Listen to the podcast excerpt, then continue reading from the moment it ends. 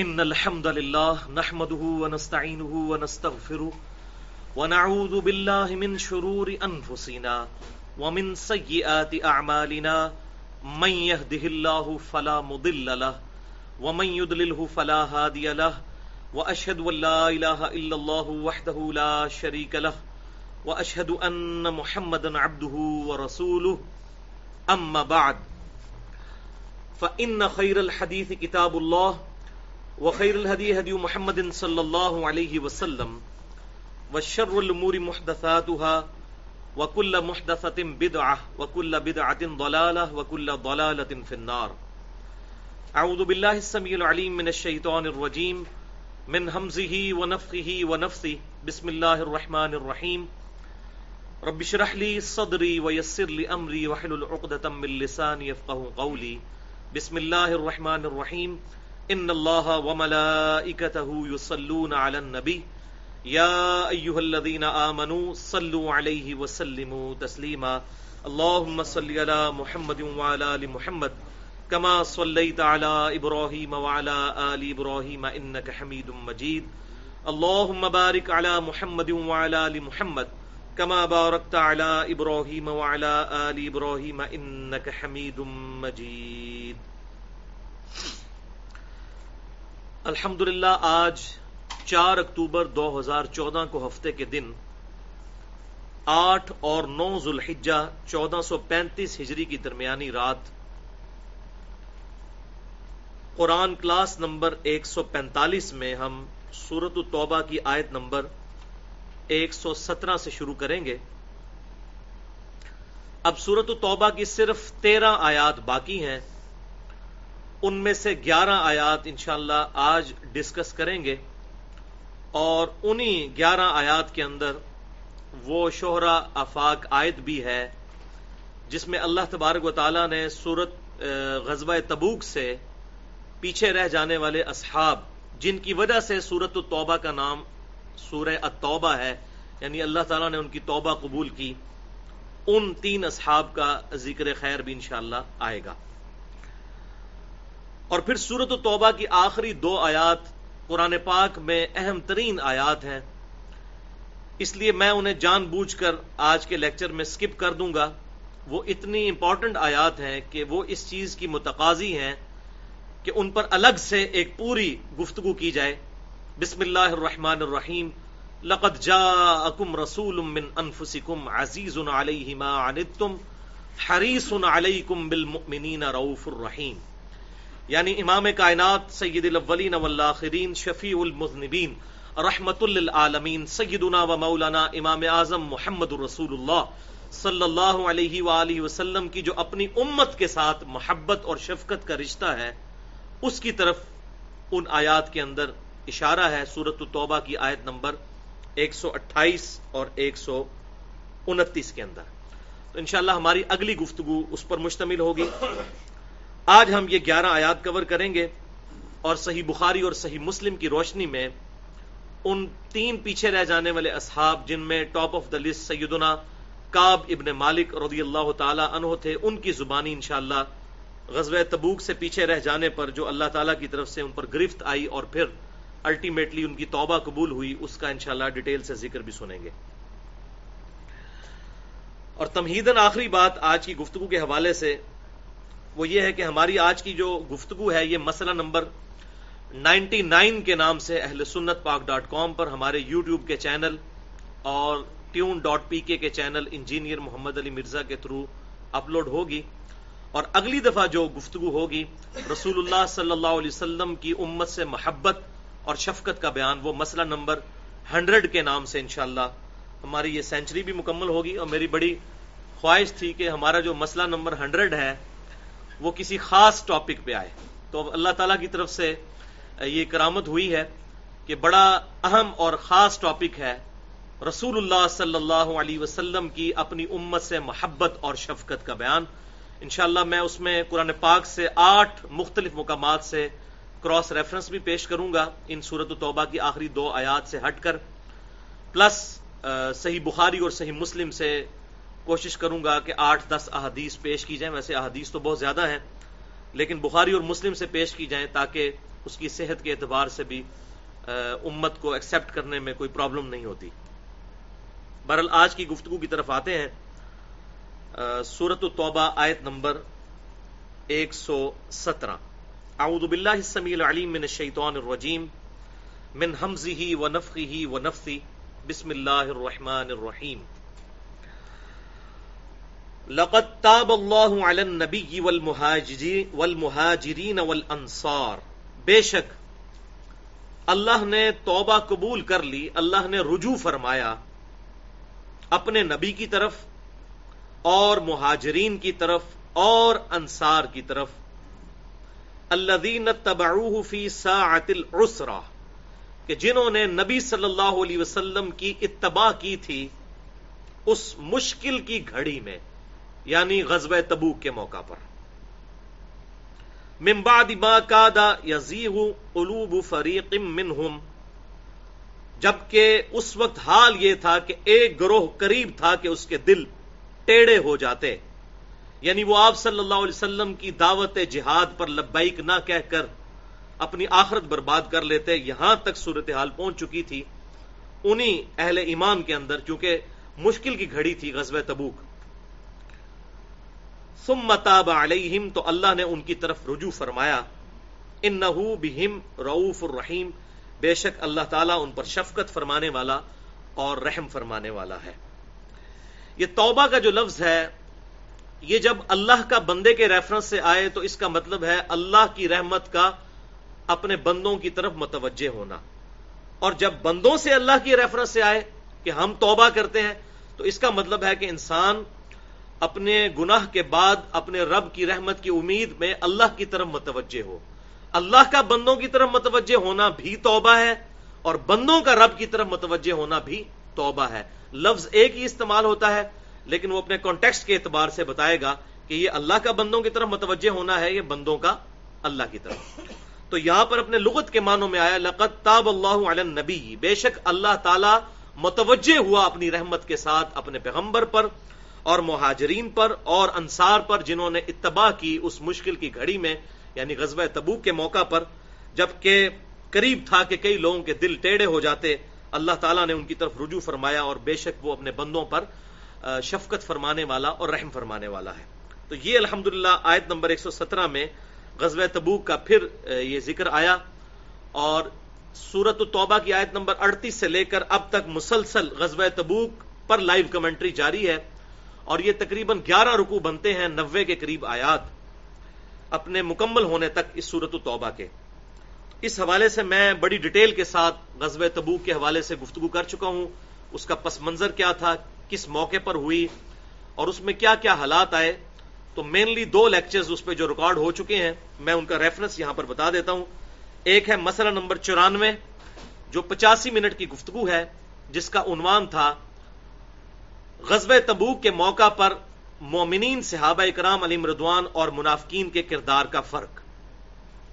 اور دوسری گفتگو مسئلہ نمبر نائنٹی سکس، عظمت صحابہ، رد منافقین اور سنی شیعہ اختلاف کا تحقیقی جائزہ۔ وہ ایک سو چار منٹ کی گفتگو۔ تو یہ دونوں لیکچرز جو ہیں وہ غزل تبوک کے حوالے سے بڑے ڈسائزو ہیں۔ آج محل نہیں کہ میں ان ساری چیزوں کو ریپیٹ کروں۔ اب سورت توبہ کی آیت نمبر 118 میں ان تین اصحاب کا ذکر ہے، جو ہے تو کامل الایمان مومنین تھے اور ان میں سے دو بدری صحابی بھی تھے، لیکن اس وقت نفس کے غلبے کی وجہ سے وہ غزب تبوک میں پیچھے رہ گئے۔ تو ان کی طرف اب اشارہ ہے اور اللہ تعالی متوجہ ہوا ان تینوں پر بھی جو کہ پیچھے رہ گئے تھے۔ اذا ضاقت علیہم الارض بما رحبت۔ یہاں تک کہ زمین اپنی ساری وسعت کے باوجود ان پر تنگ ہو گئی۔ کیونکہ سوشل بائی کاٹ ان کا ہو گیا تھا۔ صحابہ کرام علی مردوان کو آپ صلی اللہ علیہ وسلم نے حکم دے دیا تھا کہ اب ان کے ساتھ کسی نے کوئی گفتگو نہیں کرنی۔ اور تقریباً پچاس دن اس کنڈیشن میں ان پر گزرے۔ اور اس میں سے آخری دس دن وہ بھی تھے جن میں آپ صلی اللہ علیہ وسلم نے ان کی بیویوں کو بھی حکم فرمایا۔ پیغام بھجوا کر کے اپنے خامدوں سے الگ ہو جاؤ۔ تو بڑا مشکل کا وقت تھا اور اللہ تعالیٰ نے اس کی طرف اشارہ کیا کہ جب زمین اپنی تمام وسعتوں کے باوجود ان پر تنگ ہو گئی، وضاقت علیہم انفسہم اور ان کی خود اپنی جانیں اپنے آپ پر بوجھ بن گئیں۔ وظنوا اللہ ملجا من اللہ اور انہوں نے جان لیا کہ ان کے لیے اللہ کی طرف سے کوئی پناہ گاہ نہیں ہے۔ اللہ علیہ سوائے اس کے کہ اسی کی طرف رجوع کریں۔ ثم تاب علیہم لیتوبو، پھر اللہ تعالیٰ ان کی طرف متوجہ ہوا۔ اللہ نے ان کی طرف توبہ فرمائی یعنی رحمت کی نظر فرمائی، تاکہ وہ بھی لیتوبو، تاکہ وہ بھی توبہ کریں۔ تو اب یہاں پر دیکھیں، دونوں کے لیے توبہ کا لفظ استعمال ہوا۔ اللہ کا بندے کی طرف متوجہ ہونا اور پھر بندے کا اپنے رب کی طرف متوجہ ہونا۔ ان اللہ التواب الرحیم اب دیکھ لیں، التواب بھی اللہ کا نام ہے۔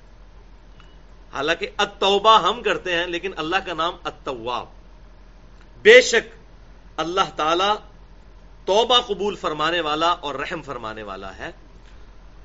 انسانوں کی طرف رحمت کے ساتھ متوجہ ہونے والا ہے۔ تو اس کے اندر ان تین اصحاب کا ذکر آیا۔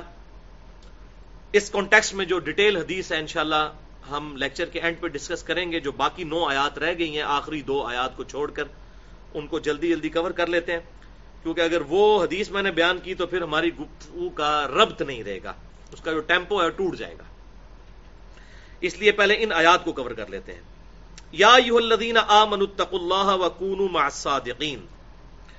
اے ایمان والو، اللہ کا تقوی اختیار کرو اور سچوں کے ساتھ رہو۔ یعنی تین اصحاب انہوں نے سچ بولا اور اللہ تعالیٰ نے انہیں سچائی کا پھل دیا اور ان کی طرف رحمت کے ساتھ متوجہ ہوا۔ تو سچوں کے ساتھ رہو آندہ بھی سچائی کے اوپر ثابت قدم رہو اور جب بھی سچائی ہو تو اس کا ساتھ دو، اگرچہ وہ تھوڑے لوگ ہی کیوں نہ ہو۔ اسی کانٹیکس میں میری وہ گفتگو ہے تقریباً ایک گھنٹے کی، مسئلہ نمبر 48 کے نام سے۔ فکر حسین تحریک خلافت کی روح ہے۔ اگر کوئی حق پر ہے، چاہے چند لوگ بھی ہوں ہمیشہ ان کا ساتھ دینا چاہیے۔ ابراہیم علیہ السلام کے بارے میں سورت النحل کے آخری رکوع میں آتا ہے کہ ابراہیم علیہ السلام اکیلے ہی پوری امت تھے۔ ان کے ساتھ تو صرف ان کی دو بیویاں اور دو بچے ہی تھے۔ باقی تو ان پر کوئی ایمان نہیں لے کر آیا۔ لیکن اللہ تعالیٰ ان کی کتنی تعریف فرماتا ہے، حتیٰ کہ ہمارے محبوب صلی اللہ علیہ وسلم کو بھی حکم ہوا کہ آپ ملت ابراہیم کی پیروی کریں۔ اب قرآن پڑھیں تو پورا تانا بانا ابراہیم علیہ السلام کے گرد گھومتا ہے۔ انسان پریشان ہو جاتا ہے کہ ابراہیم علیہ السلام نے پتہ نہیں کتنا بڑا کوئی کارنامہ کیا ہے اس دنیا کے اندر آ کر۔ شاید کروڑوں اربوں لوگوں کو انہوں نے اسلام کی دولت سے سرفراز کیا، شاید اس لیے ذکر آتا ہے۔ تو ایسا تو بھائی کوئی نہیں ہوا۔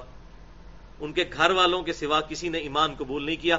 سورت الانبیاء میں آتا ہے، ایک ان کا بھتیجا لوت علیہ السلام، انہوں نے ان کی تصدیق کی۔ ادروائز باقی ان کی فیملی تھی۔ کوئی ان پر ایمان نہیں لے کر آیا۔ لیکن ملت ابی کم ابراہیم، ہوا سما کم المسلمین۔ من قبل وفی ہاضا پیروی کرو ابراہیم علیہ السلام کی ملت کی کہ جنہوں نے اس قرآن کے نزول سے پہلے تمہارا نام مسلمان رکھا تھا اور اللہ نے بھی اس کتاب میں تمہارا نام مسلم یعنی مسلمان رکھا ہے۔ تو ابراہیم علیہ السلام پر جو اللہ تعالی کی شفقت ہے اور ان کا اتنا ذکر فرمانا اس چیز کی نشاندہی کرتا ہے کہ اللہ کے حضور authenticity is authority truth is authority quantity is not authority quality is authority اگر تعداد پہ جائیں تو ابراہیم علیہ السلام دنیاوی طور پر تو ناکام ہوئے۔ کوئی ان پر لوگ ایمان نہیں لے کر آئے دنیاوی طور پر، لیکن اللہ کے حضور وہ کامیاب ہوئے کیونکہ انہوں نے اپنی دعوت حق پہنچا دی۔ اب نو علیہ السلام نے ساڑھے نو سو سال تک تبلیغ کی، اسی سے کم لوگ ایمان لے کر آئے، تو کیا نو علیہ السلام ناکام ہوئے؟ شاید دنیاوی طور پر لوگ کوانٹیٹیو وائز سمجھیں کہ ناکامی ہوئی۔ لیکن اللہ کے حضور quality is authority quantity is not authority تو اس فرق کو سمجھ لیجیے۔ دنیاوی ناکامی کسی شخص کی اس چیز کو ڈٹرمن نہیں کرتی کہ وہ آخرت میں بھی ناکام ہوا ہے۔ سیدنا حسین اور رضی اللہ تعالیٰ عنہ کو بظاہر دنیا میں شکست ہوئی، لیکن اس کا یہ مطلب نہیں کہ ان کی آخرت داؤ پہ لگ گئی۔ وہ امت کے لیے پھر روشنی کا مینار ٹھہرے کہ کبھی بھی باطل کے ساتھ کمپرومائز نہیں کرنا چاہے تم تعداد میں، تھوڑے ہی کیوں نہ ہو۔ لہذا اس حوالے سے یا الدین آمن التق اللہ وکون صادقین مسئلہ نمبر 48 فکر حسین تحریک خلافت کی روح ہے، اس میں میں نے ڈیٹیل کے ساتھ گفتگو کی ہے۔ ماکان علی اہل المدینتی ومن حولہم من الاعراب نہ تو اہل مدینہ کے لیے یہ چیز جائز تھی اور نہ ارد گرد کے آرابیوں کے لیے بدو لوگوں کے لیے، پینڈو لوگوں کے لیے جو آباد تھے تخلف ار رسول اللہ کہ وہ رسول اللہ صلی اللہ علیہ وسلم کی دعوت حق سے جو غزوہ تبوک کے لیے تھی، اس سے پیچھے رہ جاتے۔ مسلمان ہو کر رسول اللہ کی آواز پر لبیک نہ کہے تو یہ کون سا اسلام ہے؟ ولا یرغبو بھی انفسم ان نفسی اور نہ ان کے لیے یہ چیز جائز تھی کہ وہ اپنی جانوں کو رسول اللہ کی جان پر پرورٹی دیتے۔ ان کو تو چاہیے تھا کہ رسول اللہ کی جان کے لیے اپنی جان قربان کرتے انہوں نے اپنی جان کو عزیز سمجھا۔ رسول اللہ صلی اللہ علیہ وسلم کی پرواہ نہیں کی۔ تو ان کے لیے نہ تو یہ چیز جائز تھی کہ وہ اپنی جانوں کو زیادہ قیمتی سمجھتے رسول اللہ کی جان سے۔ اسی لیے تو پیچھے رہ گئے تھے اپنی جان بچانے کے لیے۔ یہاں پر مجھے وہ حدیث یاد آ گئی صحیح بخاری اور مسلم کی متفق حدیث ہے۔ تم میں سے کوئی شخص اس وقت تک مؤمن ہی نہیں ہو سکتا جب تک کہ میں اسے، اس کے ماں باپ، اولاد سب لوگوں سے بڑھ کر عزیز نہ ہو جاؤں۔ تو اب اس کی پریکٹیکل اپلیکیشن کی باری تھی کہ اپنی جان کو رسول اللہ صلی اللہ علیہ وسلم کے ساتھ اللہ کے حضور پیش کرنے کے لیے تیار ہو جاتے۔ حتیٰ کہ صحیح بخاری میں حدیث آتی ہے، یہ میں نے پورا ایک لیکچر دیا ہے، مسئلہ نمبر نائن کے نام سے۔ اللہ اور اس کے رسول صلی اللہ علیہ وسلم کی محبت اور اطاعت کا فرق کیا ہے؟ تقریباً چالیس منٹ کی گفتگو ہے، اس میں میں نے اللہ اور اس کے محبوب صلی اللہ علیہ وسلم کی محبت کے حوالے سے کافی احادیث بتائی ہیں، ان میں یہ احادیث بھی بتائی ہیں۔ صحیح بخاری میں حدیث ہے، ایک دفعہ سیدنا عمر فاروق رضی اللہ تعالیٰ عنہ کا ہاتھ پکڑ کر آپ صلی اللہ علیہ وسلم شفقت کے ساتھ چہل قدمی فرما رہے تھے۔ تو حضرت عمر فاروق رضی اللہ تعالیٰ عنہ نے موقع کو غنیمت جانتے ہوئے آپ صلی اللہ علیہ وسلم سے بڑی فریکنس میں عرض کیا۔ کہ اے اللہ کے رسول صلی اللہ علیہ وسلم، مجھے آپ دنیا میں سب سے بڑھ کر محبوب ہیں، سوائے اپنی جان کے۔ تو اپنی طرف سے تو انہوں نے بڑا کارنامہ کیا کہ میں حضور کو بتا رہا ہوں کہ میں آپ سے کتنی محبت کرتا ہوں، اپنے بیوی بچوں سے، ماں باپ سے، کسی سے نہیں کرتا۔ جتنی آپ سے کرتا ہوں ہاں اپنی جان سے بڑھ کر نہیں۔ اپنی جان تو سب کو پیاری ہوتی ہے۔ یہ صحیح بخاری میں حدیث ہے۔ تو آپ صلی اللہ علیہ وسلم فرمایا کہ اے عمر، ابھی تیرا ایمان مکمل نہیں ہوا۔ اے عمر، بلکہ تیری جان سے بھی بڑھ کر۔ انہوں نے اسی وقت سمعنا و تعانا کہا، یا رسول اللہ، آپ مجھے میری جان سے بھی بڑھ کر عزیز ہے پھر آپ نے فرمایا ہاں اب اے عمر بات بنی، اب تیرا ایمان مکمل ہوا۔ اور تیسری حدیث بھی بخاری اور مسلم کی متفق علیہ حدیث ہے کہ آپ صلی اللہ علیہ وسلم نے ارشاد فرمایا، اس شخص نے ایمان کی حلاوت چکھ لی جس میں تین نشانیاں پائی جاتی ہوں۔ نمبر ایک اللہ اور اس کا رسول صلی اللہ علیہ وسلم اسے پوری دنیا میں سب سے بڑھ کر محبوب ہو جائیں۔ نمبر دو، اس کی دوستی اور دشمنی کا معیار اللہ کی ذات ہو۔ اور نمبر تین، کفر کی طرف لوٹنا اس کے لیے اتنا ہی مشکل ہو جائے جتنا زندہ آگ میں جلایا جانا۔ یعنی وہ آگ میں جلنے کے لیے تیار ہو جائے، لیکن کفر اختیار نہ کرے۔ یہ تین نشانیاں جس میں پائی جاتی ہوں گی، وہ ہوگا مؤمن اور وہ پائے گا اسلام کی مٹھاس کا مزہ۔ تو اللہ تعالیٰ ڈانٹ رہا ہے کہ نہ اہل مدینہ اور نہ ارد گرد کے جو عرابی تھے، یہ اصحاب جو تھے، ان کو یہ شایا نہیں تھا کہ وہ رسول اللہ سے پیچھے رہ جاتے غزوہ تبوک کے موقع پر، اور نہ ان کے لیے یہ شان شان تھی بات کہ وہ اپنی جانوں کو زیادہ عزیز سمجھ لیتے رسول اللہ کی جان سے بڑھ کر۔ تو یہ بات سمجھ لیں، میں نے پہلے بھی مسئلہ نمبر نائنٹی سکس اسی پہ ریکارڈ کروایا ہے، عظمت صحابہ، رد منافقین اور سنی شیعہ اختلاف کا تحقیقی جائزہ سرت توبہ کی آیت نمبر ہنڈریڈ اور ہنڈریڈ اینڈ ون اور ٹو کی کانٹیکسٹ میں کہ صحابہ سارے ایک طرح کے نہیں تھے۔ ٹاپ آف دا لسٹ وہ تھے جو سابقون الاولون تھے۔ وہ پکے مومنین تھے، وہ کبھی بھی پیچھے نہیں ہٹتے تھے۔ دوسرے تھے اصحاب میں جو پکے منافق تھے، جن کا قرآن میں ذکر ہے نبی آپ بھی ان کو نہیں جانتے۔ ہے وہ کلمہ گو تھے، مسلمان تھے، آپ کے ساتھ نمازیں پڑھتے تھے۔ قانون وہ صحابی تھے، اندر سے منافق تھے۔ اور تیسرے تھے جن کے بارے میں سورہ اتوبہ کی آیت نمبر 102 میں ذکر ہے کہ یہ ملے جلے امال کرتے ہیں، برے امال بھی کرتے ہیں، اچھے امال بھی کرتے ہیں، اللہ تعالیٰ انہیں اب مستقبل میں ازمائے گا۔ یہ جو تیسری جو تھے، جس کو آپ کہیں کہ وہ نارمل سے درجے کے مسلمان ٹوٹل پورا کرنے والے مسلمان، ہم سے بہت بہتر، لیکن باقی اصحاب کی کانٹیکسٹ میں۔ تو یہ وہ لوگ تھے جو پیچھے رہ گئے۔ معذ اللہ استفر اللہ، اس سے مراد ابو بکر، عمر، عثمان و علی رضی اللہ عنہ مجمعین نہیں ہے۔ وہ تو پہلے دن سے آپ صلی اللہ علیہ وسلم کے جو مکمل ساتھی اور آپ صلی اللہ علیہ وسلم کے لیے جان قربان کرنے والے تھے۔ تو یہ لوگ پیچھے رہ گئے اپنے کمزوری ایمان کی وجہ سے۔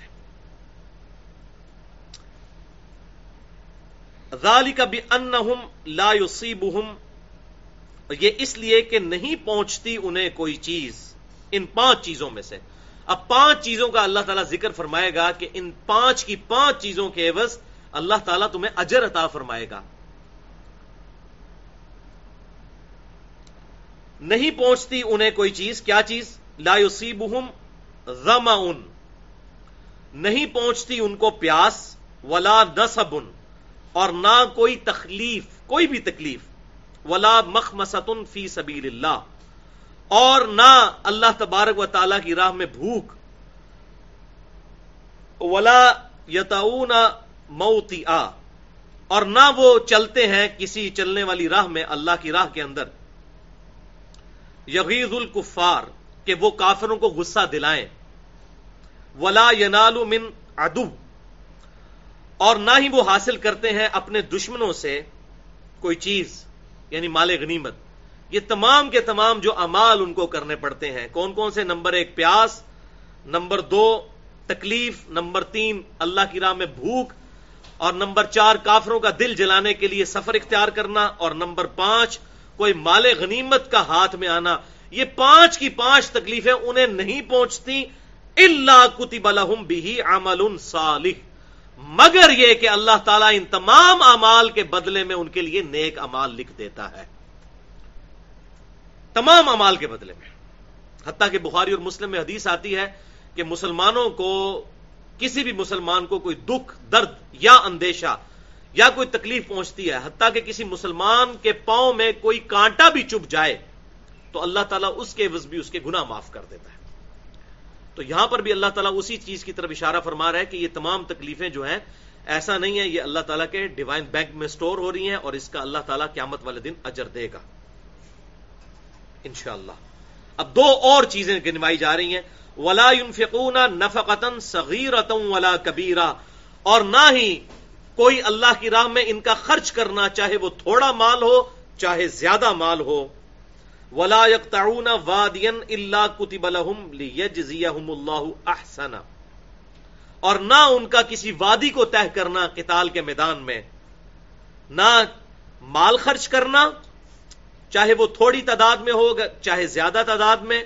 اور نہ کسی وادی کو طے کرنا قتال کے میدان میں، مگر یہ اللہ کتب لهم ليجزيهم الله احسن ما كانوا يعملون مگر یہ کہ اللہ تعالیٰ نے یہ سارے نیک امال ان کے لکھ لیے ہیں اور ان کا بدلہ دیا جائے گا جو وہ کام دنیا میں کیا کرتے تھے۔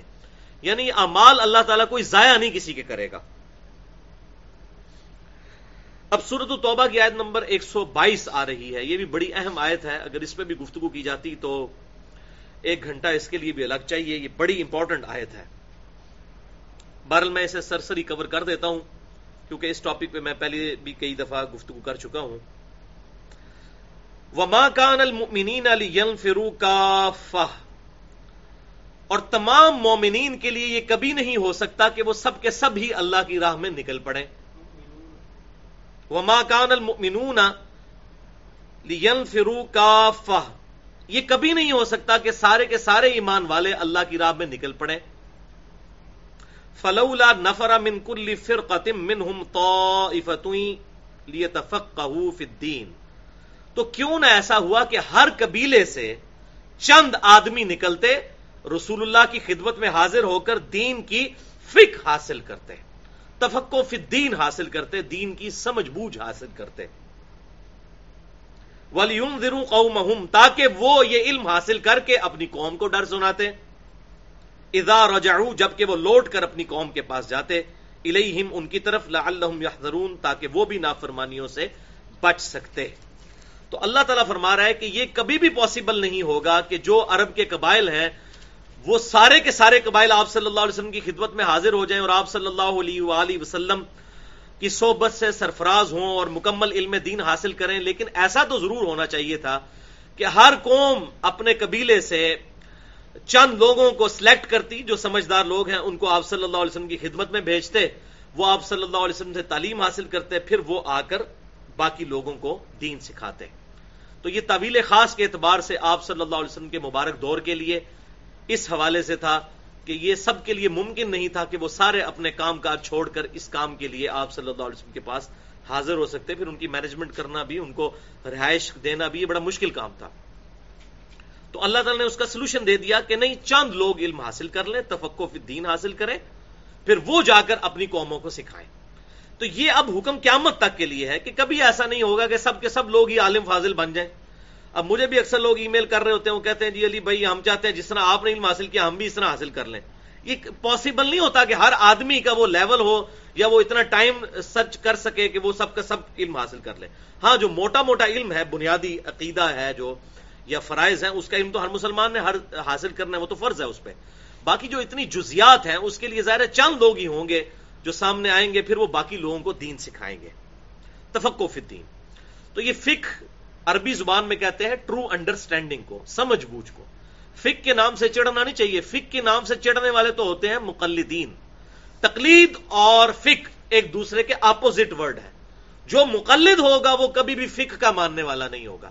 مقلد کہتے ہیں پنجابی میں لائی لگ کو، اندھے بن کے کسی کے پیچھے چلنے والا۔ اور فقی کون ہوتا ہے جو سمجھ بوجھ کے ساتھ چلتا ہے؟ ہر مسلمان کو اس درجے میں تو ضرور فقی ہونا چاہیے کہ اگر کسی بڑے عالم سے وہ علم حاصل کر رہا ہے تو وہ اس سے کتاب اللہ اور سنت کی دلیل یا صحابہ کرام علی مردوان کے عمل کی دلیل مانگے، نہ کہ یہ کہ ہمارے بزرگ فرماتے ہیں، ہمارے حضرات فرماتے ہیں۔ تو آپ علماء کے اوپر اندھا رلائے کر لو، ایسا نہیں ہے۔ اسلام کوئی اندھا دین نہیں ہے۔ اسلام میں اتھینٹسٹی اتھارٹی ہے۔ ایون حیات النبی والے لیکچر میں میں نے ایک حدیث صحیح بخاری سے بتائی تھی کہ جب آپ صلی اللہ علیہ وسلم کی وفات ہوئی تو سیدنا بکر صدیق رضی اللہ تعالیٰ نے وہاں پر خطبہ دیا۔ جب حضرت عمر نے وہ تلوار اٹھا لی تھی، مسئلہ نمبر فائیو ہے، حیات النبی سے متعلق فرقہ وارانہ نظریات کا تحقیقی جائزہ۔ تو یہ صحیح بخاری میں آپ صلی اللہ علیہ وسلم کی وفات کا جو چیپٹر ہے، کتاب المغازی چیپٹر کے اندر ایک باب ہے، وفات رسول کے اوپر صلی اللہ علیہ وسلم، اس میں یہ حدیث موجود ہے۔ تو سعید عمر فاروق رضی اللہ تعالیٰ نے کہا، جو شخص یہ کہے گا کہ نبی صلی اللہ علیہ وسلم فوت ہو گئے تو میں اس کی گردن اتار دوں گا۔ تو اس وقت حضرت بکر صدیق رضی اللہ تعالیٰ نے خطبہ دیا تھا اور اس میں آپ نے فرمایا کہ جو شخص محمد صلی اللہ علیہ وسلم کی عبادت کرتا تھا وہ جان لے کہ محمد صلی اللہ علیہ وسلم فوت ہو چکے ہیں اور جو اللہ کی عبادت کرتا ہے وہ جان لے کہ اللہ تعالیٰ زندہ ہے اور اسے کبھی موت نہیں آئے گی اور پھر انہوں نے اپنی اس بات کی دلیل میں قرآن کی آیت پیش کی۔ ان کا میتن و ان میتون سورہ ازمر کی آیت۔ اے نبی، بے شک تمہیں بھی موت آنی ہے اور ان کو بھی مرنا ہے۔ پھر دوسری آیت پیش کی، سورہ آل عمران کی 144 وما محمد اللہ رسول، قد خلط من قبل رسول نبی صلی اللہ علیہ وسلم، محمد صلی اللہ علیہ وسلم تو نہیں، مگر ایک رسول ہی۔ اور ان سے پہلے بھی کئی رسول گزرے۔ اگر یہ فوت ہو جائیں، جنگ میں شہید کر دیے جائیں، تو کیا اپنے دین سے الٹے قدم پھر جاؤ گے؟ ہمارے نبی پہ تمہارا کوئی احسان ہے ایمان قبول کر کے؟ تم نے تو اپنے اوپر احسان کیا ہے۔ اور جو کوئی اپنے دین سے الٹے قدم پھرے گا، اپنا ہی نقصان کرے گا اور جو ثابت قدم رہنے والے ہیں، اللہ تعالیٰ ان کو جزا دے گا۔ تو سیدنا بکر صدیق رضی اللہ تعالیٰ عنہ نے بھی اپنی بات کے ثبوت میں قرآن کی آیات پیش کی۔ اس کے علاوہ بھی بخاری اور مسلم سے درجنوں احادیث میں پیش کر سکتا ہوں کہ صحابہ کرام مردوان اپنی بات کی دلیل میں حدیث اور آیت پیش کرتے تھے۔ حتیٰ کہ بخاری اور مسلم میں حضرت حسان ابن ثابت رضی اللہ تعالیٰ عنہ کہ جو فضائل کا چیپٹر ہے، اس میں متفق حدیث ہے، بخاری اور مسلم دونوں میں۔ کہ حسان ابن ثابت رضی اللہ تعالیٰ نے مسجد میں بیٹھ کے نعت پڑھ رہے تھے۔ حضرت عمر وہاں سے گزرے جو کہ امیر المومنین تھے اس وقت، خلیفہ تھے، اور کیا روب تھا ان کا۔ تو انہوں نے حضرت حسان کی طرف گھورتے ہوئے یوں دیکھا کہ یہ مسجد میں کیا کر رہا ہے شیر پڑھ رہا ہے تو حضرت حسان بھی آگے پھر صحابی تھے، دبنے والے تو نہیں تھے۔ انہوں نے کہا، عمر، اس طرح مجھے مت دیکھ تو اس سے بہترین شخصیت مسجد میں بیٹھی ہوتی تھی اور میں ان کو بھی نعتیں سنایا کرتا تھا۔ اور تو مجھے اس طرح دیکھ رہا ہے۔ تو حضرت عمر جو ہے وہ ٹھٹک گئے۔ انہوں نے کہا، حسان، اپنے بات کے ثبوت میں کوئی گواہ پیش کرو۔ تو انہوں نے کہا، یہ ابو حرارا بیٹھے ان سے پوچھ لو کہ رسول اللہ کو میں ناز سنایا کرتا تھا کہ نہیں؟ اور حضور صلی اللہ علیہ وسلم میرے لیے دعا فرمایا کرتے تھے، اے اللہ، روح قدس کے ذریعے۔ جیسے عیسیٰ علیہ السلام کی مدد کی تھی، اللہ نے روح قدس کے ذریعے، حسان بن ثابت کی مدد فرما روح قدس کے ذریعے۔ تو حضرت ابو رانا نے کہا، امیر المومنین، حضرت حسان سچ کہہ رہے ہیں۔ تو حضرت عمر پیچھے ہٹ گئے۔ تو اس سے ہی پتا چلا کہ صحابہ کرام المردوان میں اگر اختلاف بھی ہوتا تھا، اب انہوں نے نہیں کہا جی اتنے بڑے بزرگ حضرت عمر یہ جو ہے ان کو غلطی کیسے لگ سکتی ہے؟ اب اس قسم کے میں اگر واقعات پیش کروں تو دو گھنٹے اس کے لیے چاہیے۔ لیکن یہ بات سمجھ لیں تفقو فی الدین فقی ہونے کا یہ مطلب نہیں ہے کہ جو میں کہوں گا وہ اتارٹی ہے۔ مطلب یہ ہے کہ میں دین کی سمجھ بوجھ رکھوں اور میں پھر کتاب و سنت کے دلائل کی روشنی میں آگے کسی تک بات پہنچاؤں، نہ کہ اپنا پرسنل اوپینین کسی کو بتاؤں۔ اور جہاں پر پرسنل اوپینین ہوگا، وہاں پر آپ اختلاف رکھ سکتے ہیں۔ یہی اجتہاد کی خوبصورتی ہے۔ تو اجتہاد کیا مت تک کے لیے جاری ہے۔ اس حوالے سے اجماع کی حجیت اور اجتہاد کی حجیت کے حوالے سے میری چالیس منٹ کی گفتگو ہے۔ مسئلہ نمبر تھرٹی ون کے نام سے اجماع کی حجیت اور اس کی سترہ مثالیں۔ اس میں میں نے کتاب و سنت کے دلائل کی روشنی میں اہل سنت کا منہج کیا ہے۔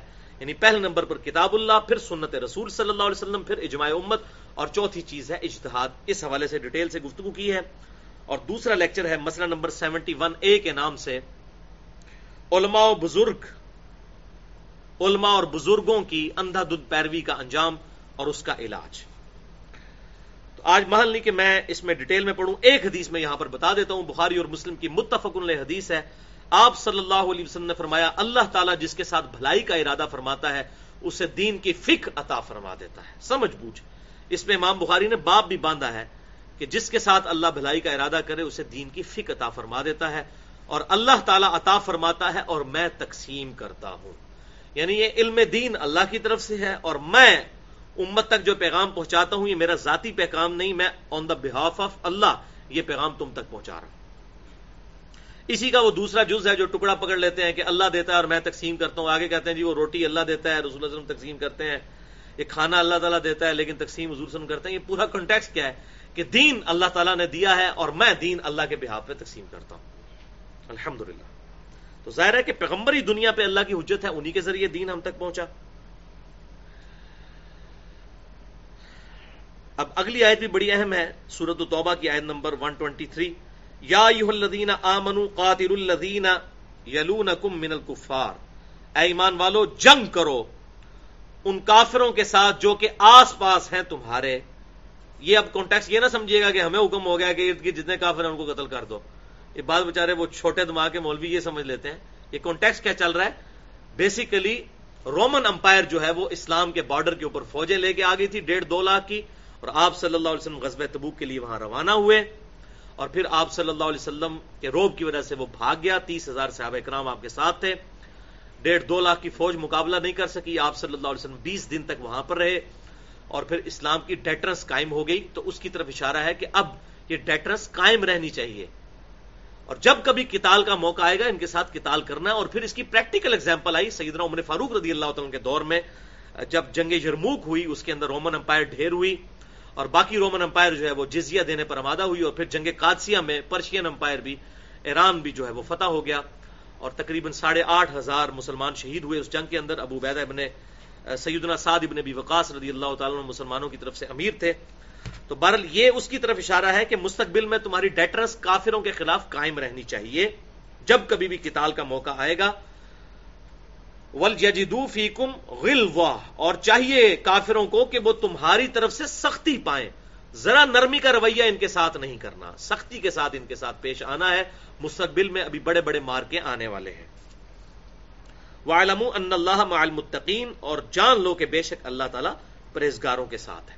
تو اعلی کلمت الحق کے لیے کتال از دا سمم بونم آف اسلام اسلام کا ہائیسٹ گڈ سب سے اونچی، چوٹی، اچھائی کی وہ ہے قتال۔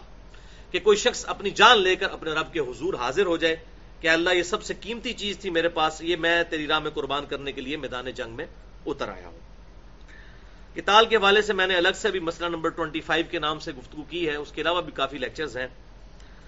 بہرل سورہ توبہ کی اسی تفسیر کے دوران جب آیت نمبر انتیس آئی تھی، ہمارا جو لیکچر تھا 134 نمبر، اس میں وہ آیت آئی تھی سورت التوبہ آیت نمبر انتیس، کہ تم نے جو ہے علائے کلامت اللہ کے لیے، اللہ تعالیٰ کے کلمے کو بلند کرنے کے لیے، اس کے دین کو بلند کرنے کے لیے نکلنا ہے۔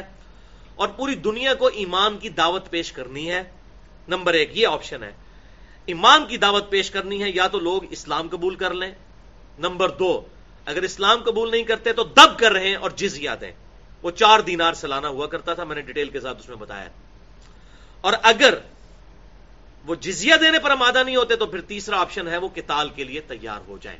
لیکن لیکن لیکن۔ یہ صرف اسی خلیفہ کو اختیار ہے کہ وہ یہ کام کرے جب اس نے اپنے علاقے کے اندر اسلام قائم کیا ہو۔ اگر کوئی ایسا خلیفہ مسلمانوں کا حکمران بن جاتا ہے جس نے مسلمانوں کے علاقے میں بدماشی کا قانون رائج کیا ہوا ہو اور مسلمانوں کا مال ہڑپ کرتا ہو، مسلمانوں پر ظلم کرتا ہو، وہ کس منہ سے کہہ سکتا ہے کہ آپ اپنا ملک میرے حوالے کرو؟ جس طرح آج اکثر مسلمان ملکوں کی۔ بلکہ اگر میں کہوں سارے مسلمان ملکوں کی یہی حالت ہے تو یہ جھوٹ نہیں ہوگا۔ جب تک کہ اپنے ملک کے اندر اسلام نافذ نہ کرے۔ تو خلف راشدین کا جو قتال تھا یہ بالکل ڈفرنٹ تھا۔ خلف راشدین سعید علی رضی اللہ تعالیٰ کی شہادت کے بعد جتنی بھی قتال ہوئے ہیں اللہ ماشاء اللہ وہ سب کے سب ایک سپر پاور کا آپ سمجھ لیں ایکسپلوژن تھا۔ جس طرح آج امریکہ ہے، اس کو پاور حاصل ہو گئی ہے، اس کی بدماشی پوری دنیا کے اوپر ہے۔ اس وقت خلفہ راشدین کے نیک جذبے کی وجہ سے مسلمانوں کو غلبہ حاصل ہو گیا تھا۔ خلفہ راشدین، تو آپ دیکھیں کس طرح کی زندگی تھی ان کی۔ زہد کی زندگی تھی، پیون لگے وہ کپڑے پہنا کرتے تھے۔ تو کوئی شخص کھڑے ہو کر بھی ان کو پوچھ سکتا تھا کہ آپ یہ کرتا کہاں سے آپ نے سلوایا؟ سیدنا عمر رضی اللہ تعالیٰ کا دور دیکھیں۔ ٹھیک ہے۔ لیکن بعد کے لوگ جنہوں نے اپنے محل تعمیر کیے اور مرتے مرتے اپنی اولاد کو اپنا خلیفہ بنایا، وہ مرتے ہوئے اپنی اولاد کو خلیفہ بناتا رہا۔ اور یہ بنو میاں اور بنو عباس کا ایک ہزار سال کا مسلمانوں کا دور، یہ اسلام کی فتوحات کا دور نہیں ہے، یہ مسلمانوں کی فتوحات کا دور ہے۔ یہ بات سمجھ لیں۔ اور ڈاکٹر اقبال نے اس چیز کو پوائنٹ آؤٹ کیا، اس کے بعد مولانا مدودی رحمہ اللہ نے، کہ ہمیں تاریخ سے یہ سبق سیکھ لینا چاہیے کہ اسلام کا عروج الگ چیز ہے اور مسلمانوں کا عروج الگ چیز ہے۔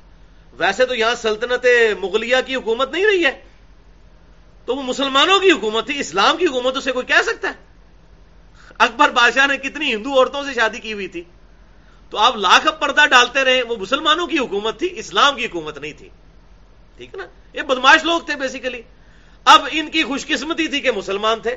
جیسے ہٹلر بھی اگر مسلمان ہوتا تو ہم اس کو بھی آج رحمت اللہ علیہ کہہ رہے ہوتے جی انہیں تو بھائی سبق سکھاتا سی۔ تو اسی طریقے سے ان کو بعد میں فتوحات حاصل ہو گئی تو بیسیکلی یہ سب کا سب ایکسپلوژن ہوا اس طاقت کا کہ مسلمانوں کو غلبہ ہو گیا۔ اس کے بعد مسلمانوں نے کہا اونتے ایسی ایسی ہیں پھر وہ اس طریقے سے بنو میاں اور بنو باس کا دور چلتا رہا اور یہ میں اپنی طرف سے نہیں کہہ رہا۔ بخاری اور مسلم میں کئی احادیث موجود ہیں اور میرا جو ریسرچ پیپر ہے، رافضیت، ناسبیت اور جزیدیت کا تحقیقی جائزہ، اس میں میں نے احادیث لکھی ہیں۔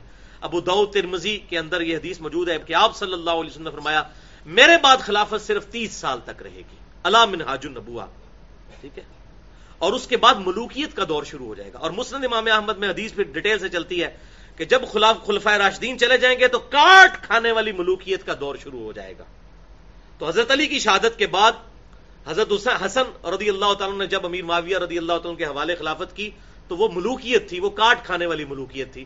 یہ ابو ترمزی میں آپ صلی اللہ علیہ وسلم کا فرمان اور صحابہ کے بھی اقوال موجود ہیں۔ پھر وہاں سے اس وقت چونکہ وہ صحابی تھے، کافی بہتر دور تھا۔ اگر خلفۂ راجدین سے مقابلہ کریں تو وہ انتہائی برا دور تھا۔ لیکن اگر آنے والے دور سے موازنہ کریں تو کافی بہتر دور تھا۔ پھر آہستہ آہستہ آہستہ آہستہ یزید کا دور، پھر کرتے کرتے بیچ میں ایک عمر بن عبد العزیز کے دو ڈھائی سال آئے۔ لیکن عمر بن عبد العزیز کو بھی بنو میاں نے خود زہر دے کر شہید کر دیا اڑتیس سال کی عمر میں۔ تو یہ بڑی تلخ حقیقت ہے اور یہ اس اس میں کوئی دوسری رائے نہیں ہے۔ یہ بالکل ایک روشن حقائق ہے ان کو اگر کوئی نہیں ماننا چاہتا، اس تو اس کی اپنی بات ہے۔ وہ تو ہمیں بھی پتا ہے۔ مطالعہ پاکستان میں بتایا جاتا ہے جی وہ بنگالیوں نے یہ کیا، بنگالیوں نے اب دیکھنے۔ چاہے ریٹائرڈ فوجی ہوں یا اس وقت کے سیاست دان وہ بنگالیوں سے معافی مانگتے پھر رہے ہیں کہ جی ہم نے ان کے ساتھ زیادتی کی۔ ایک مسلمان کو دوسرے مسلمان کے ساتھ اس طریقے سے بہیو نہیں کرنا چاہیے تھا۔ تو اب یہ سارے وہ غلطیاں مان رہے ہیں۔ تو وقت جو ہے یہ خود سب سے بڑا ٹیچر ہے، وہ سکھا دیتا ہے کہ اس وقت کیا ہوا تھا۔ تو یہ بات یاد رکھیے، مسلمانوں کا عروج الگ چیز ہے۔ اسلام کا عروج وہی تیس سال تھا، آپ وسلم کی وفات کے بعد۔ اس کے وقت سے مسل مسلمانوں کا عروج ضرور رہا ایک ہزار سال تک، لیکن اسلام کا زوال رہا۔ ہاں اب دوبارہ سے اسلام کا عروج نشت ثانیہ کا آغاز ہو چکا ہے، جو چار ادوار اس کے اندر آئے کہ خلفہ راشدین، اس کے بعد کاٹ کھانے والی ملوکیت، پھر جابر حکمران آئیں گے۔ جابر حکمرانوں کا دور بھی یہ کلولین پاورز کا ختم ہو چکا، گریٹ برٹن کا اور فرینچ کا، اور اب یہ دوبارہ سے نشت ثانیہ کا آغاز ہو چکا ہے۔ اب انشاءاللہ تعالی یہ امت کے ساتھ وعدہ ہے۔ آپ صلی اللہ علیہ وسلم کے ذریعے اللہ تعالیٰ کا ارسل رسول بالہدا ودین الحق الدین کلی وہی اللہ ہے جس نے اپنے محبوب صلی اللہ علیہ وسلم کو الہدا یعنی قرآن کے ساتھ اور دین حق کے ساتھ مبوس کیا تاکہ اس دین کو سارے ادیان پر غالب کر دے، چاہے کافر اس کا برا مانے۔ ابو دعود کے اندر مسند امام احمد میں صحیح صنعت کے ساتھ حدیث موجود ہے۔ قیامت اس وقت تک قائم نہیں ہوگی جب تک کہ میری اولاد میں سے، میری فاطمہ بیٹی کی اولاد میں سے میرے ہی نام پر یعنی محمد نام پر ایک شخص نہ پیدا ہو جائے۔ کہ جس کے باپ کا نام میرے باپ کے نام پر ہوگا، جس کی ماں کا نام میری ماں کے نام پر ہوگا، امام محمد مہدی۔ اور یہ وہ حدیث ہے جو اہل سنت اور اہل تشیعوں کے ہاں کامن حدیث ہے۔ ابو دعود میں بھی پورا چیپٹر موجود ہے، مسلم امام احمد کے اندر بھی۔ تو قیامت اس وقت تک قائم نہیں ہوگی جب تک یہ شخص پیدا نہ ہو جائے، وہ پوری دنیا کو انصاف سے بھر دے گا۔ تو قیامت سے پہلے پہلے ایک دفعہ اسلام نے سارے ریلیجنس کو سپرسیڈ کرنا ہے۔ یہ وقت ابھی تک اسلام پر نہیں آیا۔ اسلام کی حکومت تین بر اعظموں تک ضرور رہی، لیکن اس کے بعد پھر مسلمانوں کو زوال آنا شروع ہو گیا، لیکن یہ وقت کبھی بھی نہیں آیا، لیکن قیامت سے پہلے یہ وقت انشاءاللہ ضرور آنا ہے۔ آپ صلی اللہ علیہ وسلم کا سچے پیغمبر کا سچا وعدہ ہے۔ بہرحال اس حوالے سے میں نے اب یہاں پر بھی گفتگو کر دی، جسے شوق ہو تو وہ لیکچر نمبر 134 میں آیت نمبر انتیس صورت و توبہ کی اس گفتگو کو سن سکتا ہے۔ اب اگلی آیت کی طرف آتے ہیں، آیت نمبر 124 کی طرف۔ وہ اداما ان زرت سورت فمن ہم میں یقول زادت ہو ہی ایمانا جب کوئی نئی صورت نازل ہوتی ہے تو یہ منافقین جو اوپر سے اسلام لائے ہوئے ہیں، یہ باقی صحابہ پر تانا کرتے ہیں کہ بتاؤ کہ اس صورت نازل ہونے سے کس کا ایمان بڑھ گیا یہ کہتے ہیں جب سورہ انفال میں آیا نا کہ ایمان والوں کی حالت یہ ہے کہ جب کوئی صورت نازل ہوتی ہے یا اللہ کی آیات تو ان کا ایمان بڑھ جاتا ہے۔ تو منافی کہتے تھے اچھا جی اب یہ صورت نازل ہوئی ہے تو کس کا ایمان بڑھا ہے؟ تو وہ تو یہ سمجھتے تھے، اب کتال کا حکم آئے گا تو مسلمان جو ہے وہ کہاں اٹھیں گے ان کے قدم۔ نہیں، وہ کامل ایمان مومنین تھے۔ وہ تو کہتے تھے، ہمارا ایمان بڑا اور وہی اللہ نے ذکر کیا۔ فم الدینہ آمن فضادت ہم ایمانا۔ پس جو ایمان والے ہیں، ان کا تو ایمان بڑھتا ہے جب کوئی اللہ کی آیات نازل ہوتی ہیں۔ وہ یس شرون اور وہ تو خوشیاں مناتے ہیں۔ وہ ام الدین فی قلوب مرد اور جن کے دلوں کے اندر مرض ہے، نفاق کا، اوپر سے کلمہ گو ہیں، اوپر سے قانون صحابی بھی ہیں، اندر سے منافق ہیں، ان کے اندر جو یہ مرض ہے فضادت ہم رج سن الا رج تو ان کی تو پلیدی میں ہی اضافہ ہوتا ہے، کیونکہ وہ پہلے ہی پلید ہو چکے ہیں۔ وہ ماتو وہ کافرون، اور وہ اس حال میں مریں گے کہ وہ کفر پر ہوں گے۔ اپنے آپ کو مسلمان اوپر سے سمجھتے ہیں، اندر سے ہے تو کافر ہے۔ یہ آیت اس بات کا ثبوت ہے کہ امام عنیفا رحمۃ اللہ علیہ کا جو یہ موقف تھا کہ ایمان کم یا زیادہ نہیں ہوتا تو وہ غلطی پر مبنی تھا۔ یہ قرآن واضح اس آیت سے ہمیں پتا چلتا ہے کہ ایمان کم بھی ہوتا ہے اور ایمان بڑھتا بھی ہے۔ اور اس کانٹیکس میں امام بخاری نے کافی احادیث بھی پیش کی ہیں کہ کئی ایک ایسی چیزیں ہیں جن سے ایمان بڑھتا ہے اور کئی چیزیں ایمان امال بھی ایسے ہیں جو ایمان میں داخل ہیں۔ کیونکہ امام منیفا رحمۃ اللہ علیہ اور جہمیہ کا یہ موقف تھا کہ امال ایمان میں داخل نہیں ہے، صرف عقیدے کا نام ایمان ہے۔ جبکہ اگر امال داخل نہ ہو عقیدے کا نام ہی ہو تو کئی امال ایسے ہیں جو کہ ایمان کا سبب ہے ایون کئی کیفیات ایسے ہیں۔ جیسے کہ بخاری اور مسلم کی متفق حدیث ہے کہ انصار سے محبت رکھنا ایمان کا حصہ ہے۔ صحیح مسلم میں حدیث ہے، علی سے محبت نہیں رکھے گا مگر مومن علی سے بغض نہیں رکھے گا مگر منافق۔ اب یہ تو ایک کیفیت کا نام ہے۔ عقیدہ تو سب کا ہے۔ لیکن محبت رکھنی بھی ہے۔ اسی طریقے سے بخاری اور مسلم کی حدیث ہے، حیا ایمان کا حصہ ہے۔ اب حیا کسی عقیدے کا نام تو نہیں ہے، حیا عمل کا نام ہے۔ تو جتنے امال ہیں، یہ ایمان میں داخل ہیں۔ امال کرنے سے ایمان بڑھتا ہے اور جس کا ایمان مضبوط ہوتا ہے، اس کے امال اچھے ہوتے ہیں۔ تو یہ آیت اس بات کا ثبوت ہے کہ ایمان بڑھتا بھی ہے اور کم بھی ہوتا ہے۔ اولا یرون انہم یفتنون فی کل عام مرہ۔ کیا یہ لوگ دیکھتے نہیں کہ انہیں ہر سال ایک دفعہ آزمائش کی جاتی ہے او مرتین یا دو دفعہ؟ ثم لا یتوبون ولا هم یذکرون۔ تو پھر بھی یہ توبہ نہیں کرتے اور نہ ہی نصیحت حاصل کرتے ہیں۔ یعنی ہر سال ہی کوئی نہ کوئی تقاضا آ جاتا ہے۔ دیکھ لیں، دو ہجری کے اندر غزوہ بدر کا تقاضا آیا، تین ہجری کے اندر غزوہ عہد کا تقاضا آیا۔ تو اس وقت حضور کے ساتھ ہزار لوگ نکلے تھے، سات سو سات رہے، تین سو واپس آگے وہ تین سو سے تھے نا جو ساتھ نکلے، اندر سے منافق تھے۔ اس وقت پتا چل گیا اور عبداللہ ابن مسعود کہتے ہیں، اللہ کی قسم، غزوہ عہد سے پہلے اگر مجھے کوئی کہتا نا کہ میں قسم اٹھا کر کہوں کہ رسول اللہ کے صحابہ میں کوئی منافق نہیں ہے تو میں قسم اٹھا دیتا۔ لیکن جب غزوہ عہد میں میں نے دیکھا کہ ہم ہزار اکٹھے نکلے کتال کے لیے اور تین سو واپس ہو گئے، تو میں ڈر گیا کہ پتہ نہیں کون کون ہمارے اندر منافق گھس آئے ہیں، جو اوپر سے تو مسلمان ہے لیکن اندر سے منافق ہے لہٰذا یہ اس حوالے سے جو اہل تشیعوں کا مقدمہ ہے، وہ بالکل پچاس فیصد درست ہے۔ کہ تمام کے تمام صحابہ ایمان والے نہیں تھے، ان میں منافقین بھی شامل تھے، کمزور ایمان والے بھی تھے، مضبوط والے بھی تھے۔ آدھی بات ان کی سچ ہے، لیکن آدھا سچ ہی خطرناک ہوتا ہے۔ باقی وہ جو معذ اللہ سخر اللہ ابو بکر عمر، عثمان پہ لگانے کی کوشش کرتے ہیں، ان میں چند رافضی غالی قسم کے خبیص لوگ، تو ان کا میں نے رد کر دیا ہے مسئلہ نمبر 96 کے اندر۔ عظمت صحابہ، رد منافقین اور سنی شیعہ اختلاف کا تحقیقی جائزہ 104 منٹ کی گفتگو اہل سنت پاک ڈاٹ کام پر، مسئلہ نمبر 96 تو اللہ تعالیٰ فرماتا ہے، ہر سال ایک یا دو تقاضے آتے ہیں، لیکن یہ نصیحت حاصل نہیں کرتے۔ وہ ادا ما ان ضلعت سورت نظر الاباد اور جب کوئی نئی سورت نازل ہوتی ہے، تو یہ کنکھیوں سے ایک دوسرے کو دیکھتے ہیں۔ کہ ہمارے ساتھ کا بھی کوئی اور ہے، اس کی طرف دیکھیں، بھائی، یہ اب تو نیا حکم آ گیا ہے، اب نئی ازمائش پڑ گئی ہے۔ اللہ حل یرا کم من احدن ثم من سرفو اور پھر وہ دیکھتے ہیں کوئی ہمیں دیکھ تو نہیں نا آپس میں کنکھیوں سے ظاہر یہ پوری گروپنگ تھی منافقین کی، آپس میں ٹھٹا مزاق بھی قرآن کا اڑایا کرتے تھے اور یہ بھی ڈرتے تھے کوئی اہل ایمان دیکھ نہ لے، جو کامل ایمان والا ہے۔ تو پھر ادھر ادھر ایک دوسرے کو دیکھتے بھی ہیں۔ سرف اللہ قلوبہم۔ انہوں نے اللہ سے روح گردانی کی، اللہ نے ان کے دلوں کو پھیر دیا۔ بھی قوم اللہ یہ اس لیے کہ یہ ایسی قوم ہے کہ جو جان بوجھ کر عقل کے اندھے ہو چکے ہیں۔ حق ان پر واضح ہو چکا ہے۔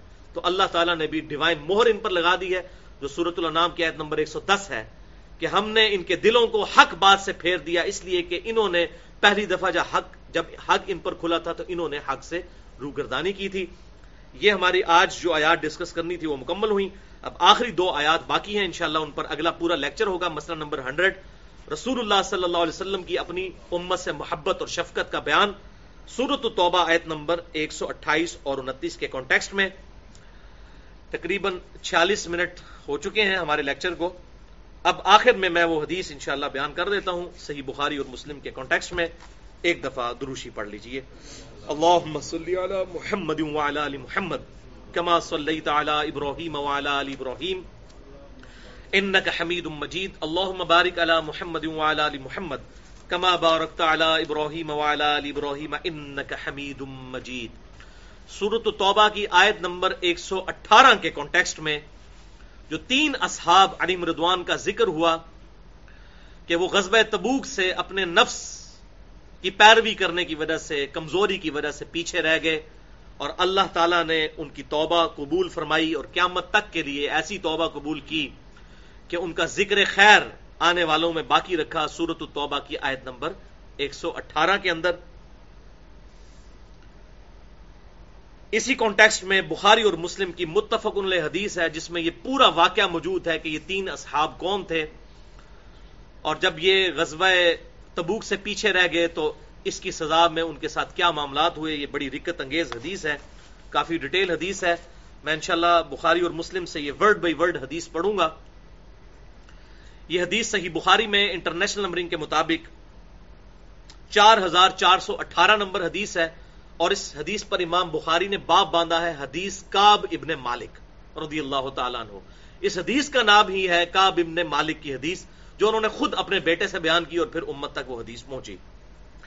صحیح مسلم میں بھی حدیث موجود ہے، چار ترک اس کے موجود ہیں، انٹرنیشنل نمبرنگ کے مطابق، سات ہزار سولہ سے لے کر سات ہزار انیس تک۔ تو یہ حدیث بخاری میں بھی ہے اور مسلم میں بھی ہے۔ سیدنا کاب ابن مالک رضی اللہ تعالی عنہ المتوفا پچاس ہجری جو آپ صلی اللہ علیہ وسلم کی وفات کے بعد تقریباً چالیس سال تک زندہ رہے ستر سال کی عمر میں فوت ہوئے، ان کی عمر تقریباً پینتیس، چھتیس سال تھی، جب کا یہ واقعہ ہے غزوہ تبوک سے یہ پیچھے رہ گئے یعنی جوانی کے عالم میں۔ اور یہ بڑی حیران کن بات ہے کہ آپ صلی اللہ علیہ وسلم کی جب وفات ہوئی تو اس وقت تقریباً ایٹی پرسینٹ صحابہ کرام علی مردوان کی عمریں تیس سال سے کم تھیں۔ ایٹی پرسینٹ کی۔ یہ جب صحابہ کا نام آتا ہے تو ہمارے ذہن میں آتا ہے شاید کوئی سفید داڑھی والے بزرگ ہوں گے۔ ینگ ینگ لوگ۔ سیدنا ماز ابن جبل کی وفات اٹھائیس سال کی عمر میں ہوئی ہے۔ اور میری سینتیس سال آج عمر ہو چکی، چار اکتوبر دو ہزار چودہ۔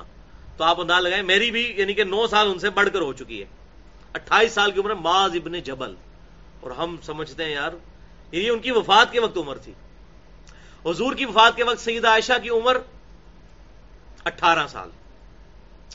سیدنا عبداللہ بن عمر کی عمر بائیس سال۔ بائیس سال کا لڑکا کتنا ہوتا ہے؟ یہ وفات کے وقت عمر بتا رہا ہوں، حضور صلی اللہ علیہ وسلم کی وفات کے وقت۔ عبداللہ ابن عباس تیرہ سال۔ یہ چند ایک صحابہ تھے جو ایجڈ تھے۔ سیدنا علی رضی اللہ تعالیٰ کی عمر چونتیس سال تھی۔ جب حضور صلی اللہ علیہ وسلم دنیا سے چلے گئے۔ اسلام تو انہوں نے قبول کیا جب بچپن میں آٹھ سال کی عمر میں۔ تو یہ اکثر صحابہ کرام ردوان کی جو عمریں تھیں، آپ کی وفات کے وقت تیس سال یا اس سے کم تھی یہ بہت کم لوگ تھے جو ایجڈ تھے۔ حضرت عمر یا حضرت بکر صدیق یا حضرت عثمان غنی رضی اللہ تعالیٰ یہ ایجڈ لوگ تھے۔ ادروائز میجورٹی جو ہے وہ نوجوان ہی تھے۔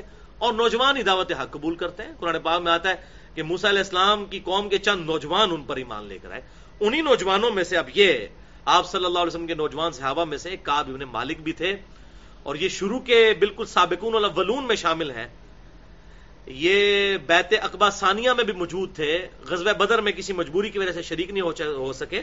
اس سے بھی پہلے کے مسلمان ہیں، لیکن دیکھیں نفس کا غلبہ جب کسی پر آئے تو اس کے ساتھ کیسے معاملات ہو جاتے ہیں؟ کیونکہ اللہ کے پیغمبروں کے علاوہ کوئی بھی شخص معصوم عن الذنوب نہیں ہے، گناہ سے پاک کوئی بھی نہیں ہے۔ تو یہ حدیث صحیح بخاری اور صحیح مسلم کا میں حوالہ دے چکا۔ بخاری چار ہزار چار سو اٹھارہ، صحیح مسلم میں سات ہزار سولہ سے سات ہزار انیس تک۔ ورڈ بائی ورڈ کاب ابن مالک کی حدیث میں پڑھتا ہوں۔ آپ متوجہ ہو کر سنیں۔ انشاءاللہ آپ کو ٹیسٹ آئے گا۔ اگر میں زبانی بیان کرتا تو اس کا وہ مزہ نہیں تھا۔ کاب ابن مالک کے بیٹے کا بیان ہے کہ میں نے کاب رضی اللہ تعالی عنہ سے ان کے غزب تبوک میں شریک نہ ہو سکنے کا واقعہ سنا۔ اب یہ تین اصحاب تھے کاب ابن مالک رضی اللہ تعالیٰ عنہ، دوسرے مرارا بن ربی اور تیسرے حلال بن امیہ۔ ان تینوں کا ذکر اس حدیث میں آ جائے گا۔ تو ان کا بیٹا کہتا ہے کہ میں نے اپنے باپ سے یہ واقعہ سنا۔ انہوں نے بتایا کہ غزب تبوک کے سوا اور کسی غزوہ میں ایسا نہیں ہوا تھا کہ میں رسول اللہ صلی اللہ علیہ وسلم کے ساتھ شریک نہ ہوا ہوں۔ البتہ غزب بدر میں بھی شریک نہیں ہوا تھا، لیکن جو لوگ غزب بدر میں شریک نہیں ہو سکے، ان کے متعلق آپ صلی اللہ علیہ وسلم نے کسی قسم کی ناراضگی کا اظہار نہیں فرمایا تھا۔ کیوں کہ آپ صلی اللہ علیہ وسلم اس موقع پر صرف قریش کے قافلے کی تلاش میں نکلے تھے۔ یہ ہم صورت الانفال میں سن چکے ہیں کہ وہ غزوہ بدر کے لیے تو گئے نہیں تھے، وہ تو ابو سفیان کے قافلے کے لیے گئے تھے۔ لیکن اللہ تعالی کے حکم سے کسی پہلی تیاری کے بغیر آپ صلی اللہ علیہ وسلم کی دشمنوں سے ٹکر ہو گئی اور میں لیلا اقبا ثانیہ میں بھی آپ صلی اللہ علیہ وسلم کی خدمت میں حاضر تھا۔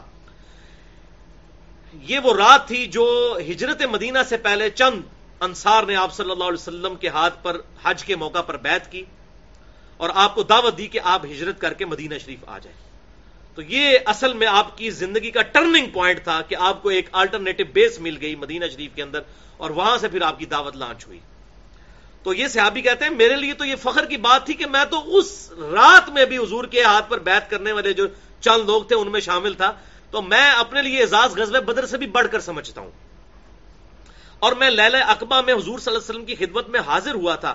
یہ وہی رات ہے جس میں ہم نے مکہ میں اسلام کے لیے عہد کیا تھا۔ اور مجھے تو یہ غزب بدر سے بھی زیادہ عزیز ہے۔ اگرچہ بدر کا لوگوں کی زبانوں پر چرچا زیادہ ہونے لگا ہے۔ میرا واقعہ یہ ہے کہ میں اپنی زندگی میں کبھی اتنا کبھی اور اتنا صاحب مال نہیں ہوا تھا جتنا اس موقع پر تھا یعنی غزب تبوک کے موقع پر۔ جبکہ میں آپ صلی اللہ علیہ وسلم کے ساتھ تبوک کے غزبے میں شریک نہیں ہو سکا، اللہ کی قسم، اس سے پہلے کبھی میرے پاس دو اونٹ بھی جمع نہیں ہوئے تھے، لیکن اس موقع پر میرے پاس دو اونٹ موجود تھے۔ آپ صلی اللہ علیہ وسلم جب کبھی بھی کسی غزبے کے لیے تشریف لے جاتے، تو آپ صلی اللہ علیہ وسلم اس کے لیے زو مانی الفاظ استعمال فرمایا کرتے تھے۔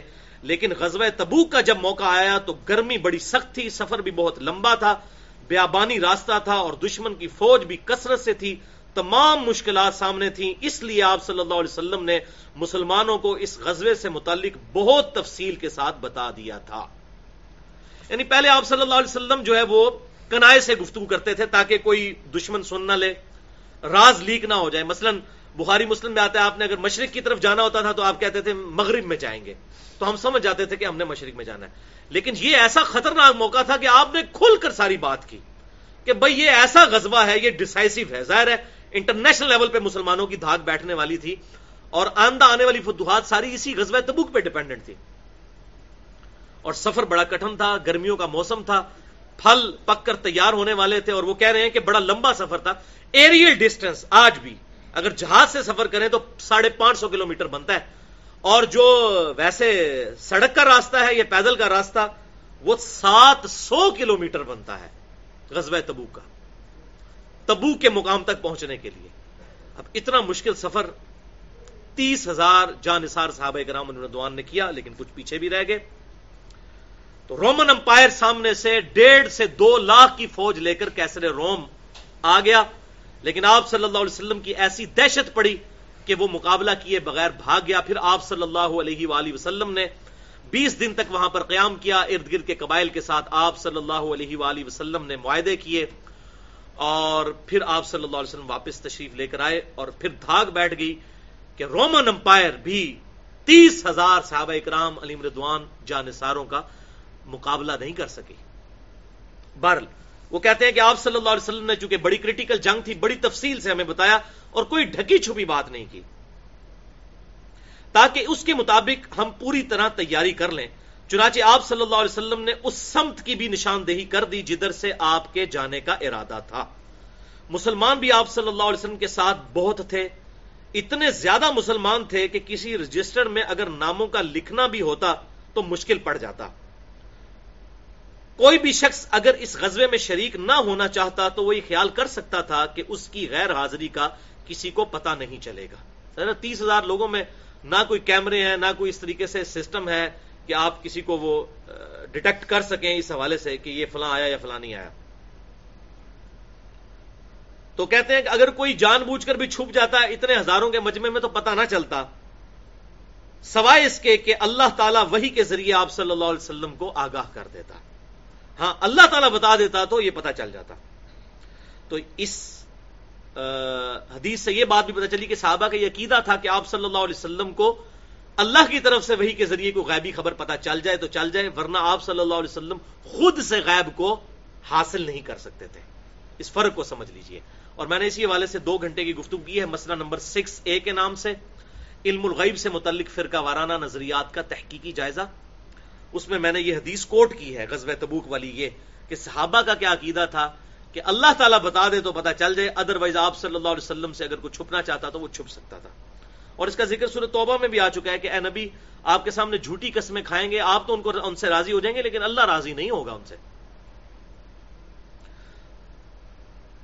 تو اس کی غیر حاضری کا کسی کو پتہ نہیں چلے گا، سوائے اس کے کہ اس کے متعلق اللہ تعالیٰ وہی کے ذریعے آگاہ کر دے۔ آپ صلی اللہ علیہ وسلم اس غزوہ کے لیے تشریف لے جا رہے تھے تو پھل پکنے کا زمانہ تھا اور سایہ میں بیٹھ کر لوگ آرام کرتے تھے۔ آپ صلی اللہ علیہ وسلم بھی تیاریوں میں مصروف تھے اور آپ کے ساتھ مسلمان بھی، لیکن میں روزانہ سوچا کرتا تھا کہ کل سے میں بھی تیاری شروع کر لوں گا۔ اس طرح ہر روز اسی طرح ٹالتا رہا۔ مجھے اس کا یقین تھا کہ میں تیاری کر لوں گا۔ مجھے آسانیاں میسر ہیں۔ یوں ہی وقت گزرتا رہا اور آخر لوگوں نے اپنی تیاریاں مکمل بھی کر لیں۔ اور آپ صلی اللہ علیہ وسلم مسلمانوں کو ساتھ لے کر روانہ بھی ہو گئے۔ لیکن تھیندے تھیندے تھی جانا ہے بندہ۔ اسی لیے کہتے ہیں نا، جب حق پتا چلے، فوراً قبول کرو۔ آپ صلی اللہ علیہ وسلم مسلمانوں کو ساتھ لے کر روانہ بھی ہو گئے۔ یہ تیس ہزار کے قریب لوگ تھے۔ اس وقت تک میں نے کوئی تیاری نہیں کی تھی۔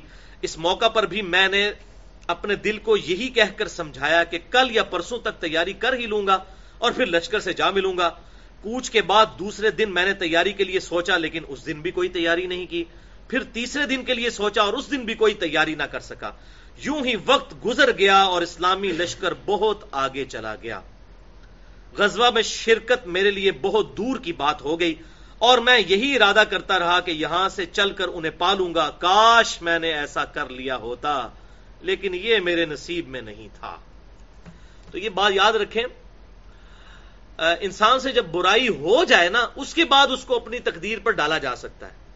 لیکن برائی کرنے سے پہلے کوئی شخص نہیں کہہ سکتا جی میری تقدیر میں جو کہ یہ برائی لکھی ہے، اس لیے میں اب کرنے لگا یہ بات سمجھیے۔ گا بعد میں اس لیے ڈالا جا سکتا ہے، وہ کی تو اپنے نفس کی وجہ سے ہے، لیکن وہ تقدیر میں چیز تھی، یہ ڈٹرمنٹ بھی ہوگی کہ واقعی ویسا معاملہ ہوا۔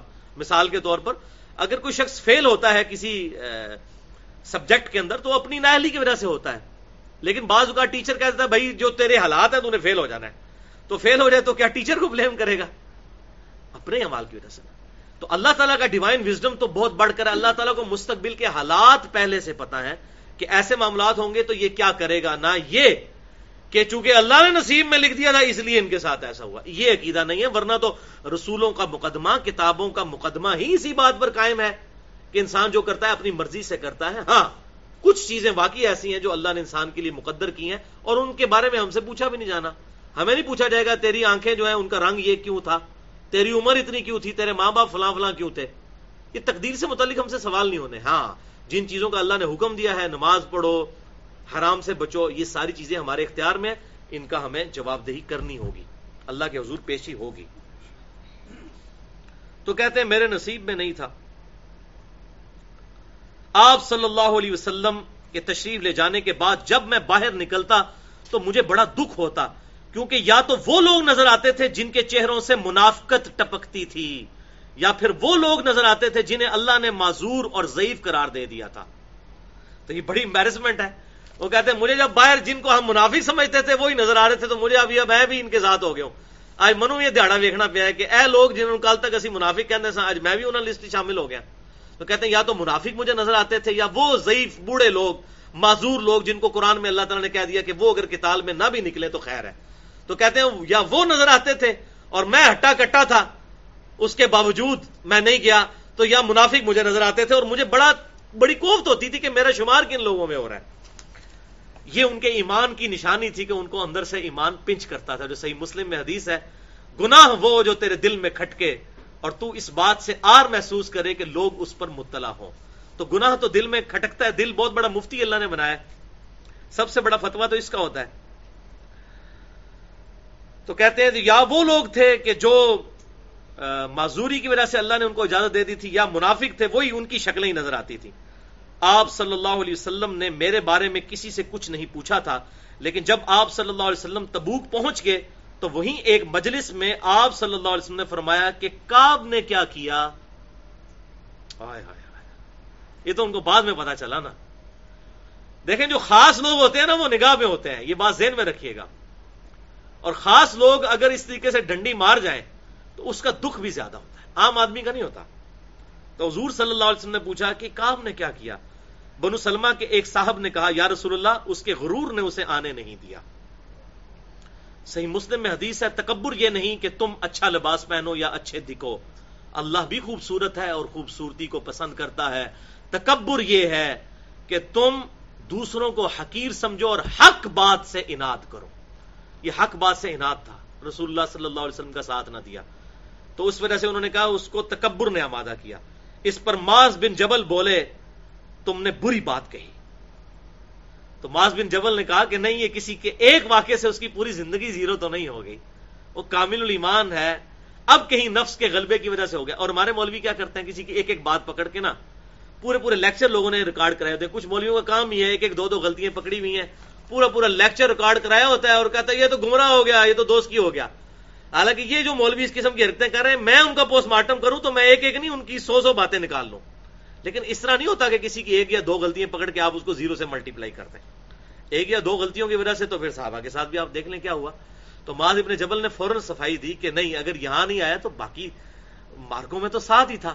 تو تم ایسی بات نہ کرو، تم نے بڑی بری بات کی ہے یہ بات کہہ کر۔ ماز بن جبل بولے، تم نے بری بات کہی۔ یا رسول اللہ صلی اللہ علیہ وسلم، اللہ کی قسم ہمیں کاب کے متعلق خیر کے سوا اور کچھ معلوم نہیں۔ تو انہوں نے گواہی بھی دے دی کہ یا رسول اللہ صلی اللہ علیہ وسلم، میں گواہی دیتا ہوں کہ وہ ایمان والا ہے۔ لیکن آپ صلی اللہ علیہ وسلم خاموش رہے۔ آپ نے نہ تصدیق کی، نہ ان کو کچھ کہا، نہ ان کو کچھ۔ ظاہر حضور کو دکھ تو تھا کہ اس نے کیا کیا۔ اس چیز کو میں بھی فیل کر سکتا ہوں۔ جو یہ ہمارے ریگولر لسنر نا لیکچر میں جب نہ آئے نا، مجھے بھی بڑی اس وقت تکلیف ہوتی ہے۔ اگر کوئی عام آدمی نہیں آتا، خیر ہے۔ تو یہ دعوت کے میدان میں جو بندہ جڑتا ہے نا، اس کو یہ بات پتا چلتی ہے کہ جو خاص لوگ ہیں، ان سے کیوں سرزنش ہوتی ہے، پھر ان سے سختی بھی ہوتی ہے۔ اللہ اکبر۔ رسول اللہ صلی اللہ علیہ وسلم نے کچھ نہیں فرمایا اور خاموش رہے۔ جب مجھے معلوم ہوا کہ آپ صلی اللہ علیہ وسلم واپس تشریف لا رہے ہیں، تو اب مجھ پر فکر سوار ہوا اور میرا ذہن کوئی ایسا جھوٹا بہانہ تلاش کرنے لگا جس سے میں کل آپ صلی اللہ علیہ وسلم کی ناراضگی سے بچ جاؤں۔ اپنے گھر کے ہر عقل مند آدمی سے اس سے متعلق میں نے مشورہ کیا۔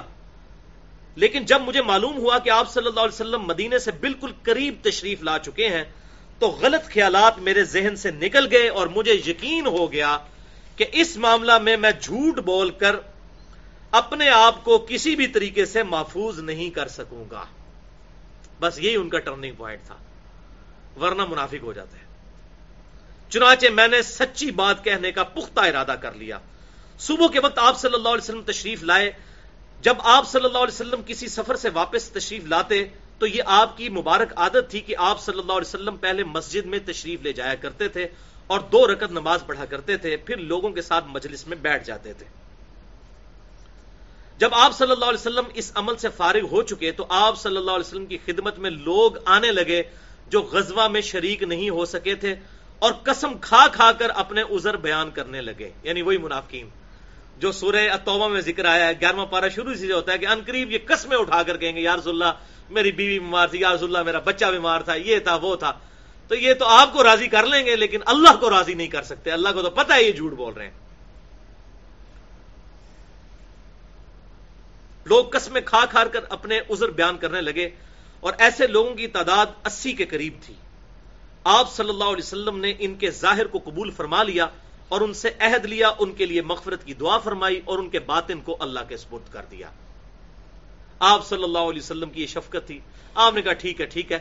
چھوڑتے گئے سب کو اور دعا بھی کر دی ان کے لیے۔ یا رسول اللہ اب اندر چور بھی تو سب کے تھا یا رسول اللہ دعا کرو۔ ہمارے لیے دعا بھی کرو۔ اب دعا کس لیے کروا رہے تھے؟ پتا تو تھا کہ غلطی کی ہوئی ہے۔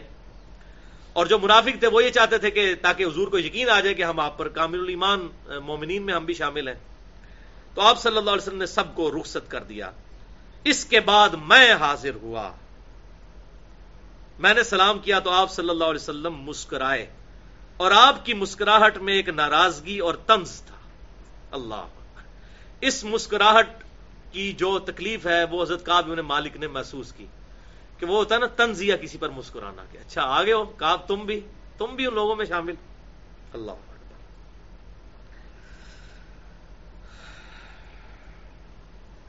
آپ نے فرمایا، آؤ، میں چند قدم چل کر آپ کے سامنے بیٹھ گیا۔ آپ صلی اللہ علیہ وسلم نے مجھ سے دریافت فرمایا کہ تم غزوہ میں کیوں شریک نہیں ہوئے؟ کیا تم نے کوئی سواری نہیں خریدی تھی؟ میں نے عرض کیا، میرے پاس سواری موجود تھی۔ خدا کی قسم، اگر میں آپ کے سوا کسی دنیا دار شخص کے سامنے بیٹھا ہوا ہوتا، تو کوئی نہ کوئی بہانہ گھڑ کر اس کی ناراضگی سے بچ سکتا تھا۔ مجھے خوبصورتی کے ساتھ گفتگو کرنے کا سلیقہ بھی معلوم ہے۔ لیکن اللہ کی قسم، یا رسول اللہ صلی اللہ علیہ وسلم، مجھے یقین ہے کہ اگر آج میں آپ صلی اللہ علیہ وسلم کے سامنے کوئی جھوٹا عذر بیان کر کے آپ کو راضی کر بھی لوں، تو جلد اللہ تعالیٰ آپ کو مجھ سے ناراض کر دے گا۔ جھوٹ تو میں بول رہا ہوں گا، اللہ آپ کو وہی کے ذریعے بتا دے گا کہ یہ بھی منافق ہے۔ اس نے یہ جھوٹ بولا ہے اس کے ساتھ اس کی بجائے اگر میں آپ سے سچی بات بیان کروں تو یقیناً آپ کو میری طرف سے ناراضگی تو ہوگی، لیکن اللہ سے مجھے معافی ملنے کی امید ہو جائے گی۔ یہ ہے ایمان۔ کہتے یا وسلم، وقتی طور پہ آپ کی ناراضگی کا سامنا ہوگا، لیکن میں شریعت کی پابندی کو پورا کروں گا۔ اللہ تعالیٰ آپ کو اگر اس معاملے میں ناراض کرے گا تو اس معاملے میں ہو سکتا ہے، اللہ تعالیٰ میری توبہ قبول کر کے آپ کو راضی کر دے مجھ سے۔ نہیں، اللہ کی قسم، مجھے کوئی عذر نہیں تھا۔ اللہ کی قسم اس وقت سے پہلے میں کبھی اتنا فارغ البال نہیں تھا اور پھر بھی میں آپ صلی اللہ علیہ وسلم کے ساتھ شریک نہیں ہو سکا۔ آپ صلی اللہ علیہ وسلم نے فرمایا اچھا اب تم یہاں سے چلے جاؤ۔ یہاں تک کہ اللہ تعالیٰ تمہارے بارے میں کوئی فیصلہ صادر فرمائے۔ تو حضور صلی اللہ علیہ وسلم نے باقیوں کا تو عذر قبول کر لیا۔ ان کے بارے میں کہا کہ اب تم جاؤ، اللہ تعالیٰ جانے اور اس کا معاملہ۔ میں اب اس معاملے میں نہیں پڑھوں گا۔ میں اٹھ گیا اور میرے پیچھے بنو سلمہ کے کچھ لوگ بھی دوڑے ہوئے آئے۔ اور مجھ سے کہنے لگے کہ خدا کی قسم، ہمیں تمہارے متعلق یہ معلوم نہیں تھا کہ اس سے پہلے تم نے کوئی کبھی گناہ کیا ہو اور تم نے بڑی کوتا کی ہو۔ آپ صلی اللہ علیہ وسلم کے سامنے تم بھی ویسا ہی کوئی عذر بیان کر دیتے جیسا کہ دوسرے لوگوں نے کیا تھا۔ تمہارے گناہ کے لیے حضور صلی اللہ علیہ وسلم کا اللہ کے حضور استغفار کرنا ہی کافی ہو جاتا۔ یہ وہ لوگ جو آج کل بھی ہیں، کچھ بھی ہیں، اللہ تیرے محبوب کی امت سے ہیں۔ اس ٹائم بھی ایسے لوگ موجود تھے۔ انہیں کہا جی جھوٹ مارنا سی چپ کر کے بعد معافی مانگ لینی سی اللہ تعالیٰ نے حضور صلی اللہ دعا کر دیں تھے چھٹی ہو جاتی اب یہ ایسے لوگ بھی ہر تو کامل ایمان تو سارے نہیں ہوتے نا بےچارے کمزوری مان والے بھی تھے اس قسم کے مشورے دینے والے بھی بیچ میں شامل تھے ان کے تھی جناب اپنی بےزتی کرا لی ہوتے سارے لوگ کہتے ہیں ان کے جناب دیکھو کیا ہو گیا تو آپ بھی کوئی بہانہ کر لیتے تو پھر حضور صلی اللہ علیہ وسلم سے دعا کروا لیتے تو اب ان کو بھی پتا تھا اس طریقے سے دو نمبری والی دعا جو میں کرواؤں گا زبردستی حضور صلی اللہ علیہ وسلم کے ساتھ تو میں تو یہ دھوکہ دے رہا ہوں گا آپ صلی اللہ علیہ وسلم، اگر دعا کر بھی دیں گے تو وہ تو اللہ تعالیٰ نے معاملہ اس کو طے کرنا ہے نا۔ اللہ تمہارے گناہ کے لیے آپ صلی اللہ علیہ وسلم کا استغفار ہی کافی ہو جاتا۔ اللہ کی قسم ان لوگوں نے مجھے اس پر اتنا ملامت کیا کہ مجھے بھی خیال آیا کہ مجھے حضور سے جا کر کوئی جھوٹا عذر بیان کر دینا چاہیے۔ یہ دیکھیں ساتھی مروا دیتے ہیں نا۔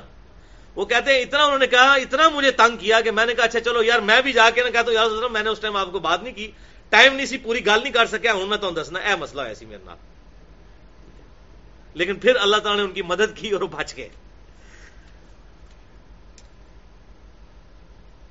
حتیٰ کہ میں نے ارادہ کیا کہ میں بھی واپس جا کر آپ صلی اللہ علیہ وسلم سے کوئی جھوٹا عذر بیان کروں۔ پھر میں نے ان سے پوچھا، کیا میرے علاوہ کسی اور نے بھی میری طرح عذر بیان کیا ہے؟ تو انہوں نے کہا ہاں دو حضرات نے اسی طرح کی معذرت کی ہے جس طرح کی تم نے کی ہے اور انہیں بھی وہی جواب ملا ہے جو تمہیں ملا ہے۔ تو میں نے پوچھا، وہ دونوں کون ہیں؟ انہوں نے بتایا کہ مرارا بن ربی اور حلال بن امیہ رضی اللہ تعالی عنہما۔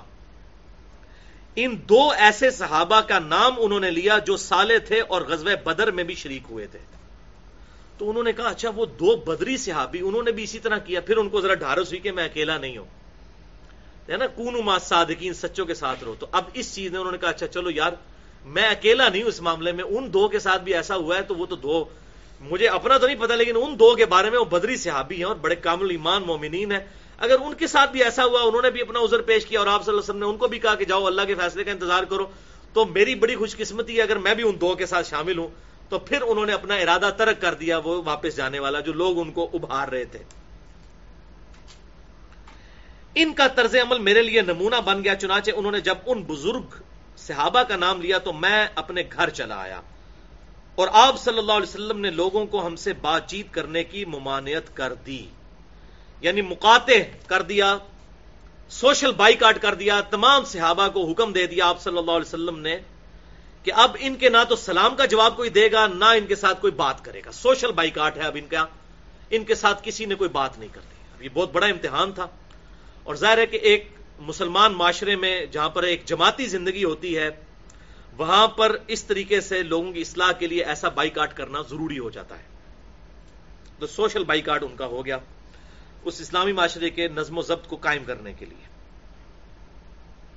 بہت سے لوگ جو غزبے میں شریک نہیں ہوئے تھے، ان میں سے صرف ہم تین ہی تھے۔ لوگ ہم سے الگ رہنے لگے اور سب لوگ بدل گئے۔ ایسا نظر آتا تھا کہ ہم سے ساری دنیا بدل گئی ہے۔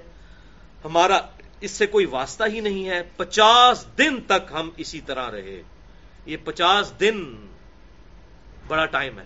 اس حالت میں ایک کامل الایمان صحابی کے لیے گزارنا کہ نہ حضور سلام کا جواب دیں اور نہ صحابہ دیں اور نہ کوئی بات کرنے کے لیے تیار ہو۔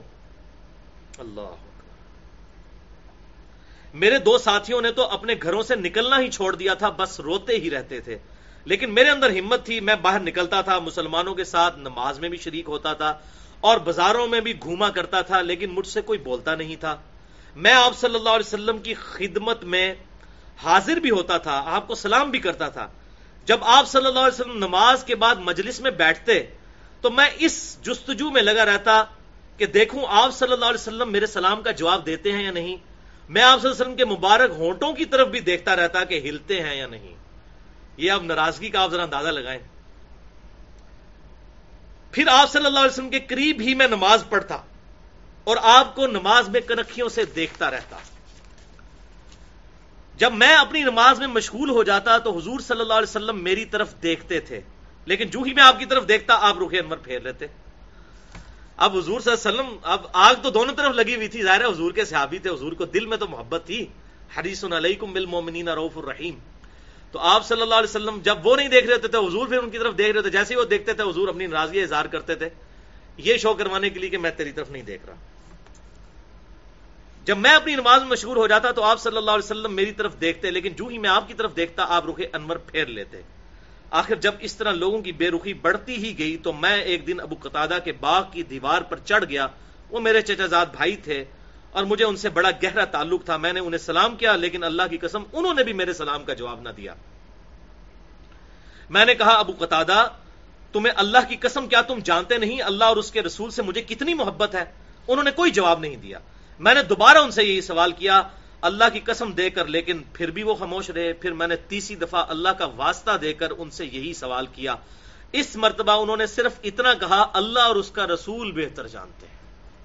جواب ان کو بھی نہیں دیا۔ وہ آپ کہہ رہے ہیں، میں اللہ اور اس کے رسول سے محبت کرنا، ان کا اللہ اس کا رسول بہتر جانتے ہیں، جو معاملہ کرنا ہے تیرے ساتھ۔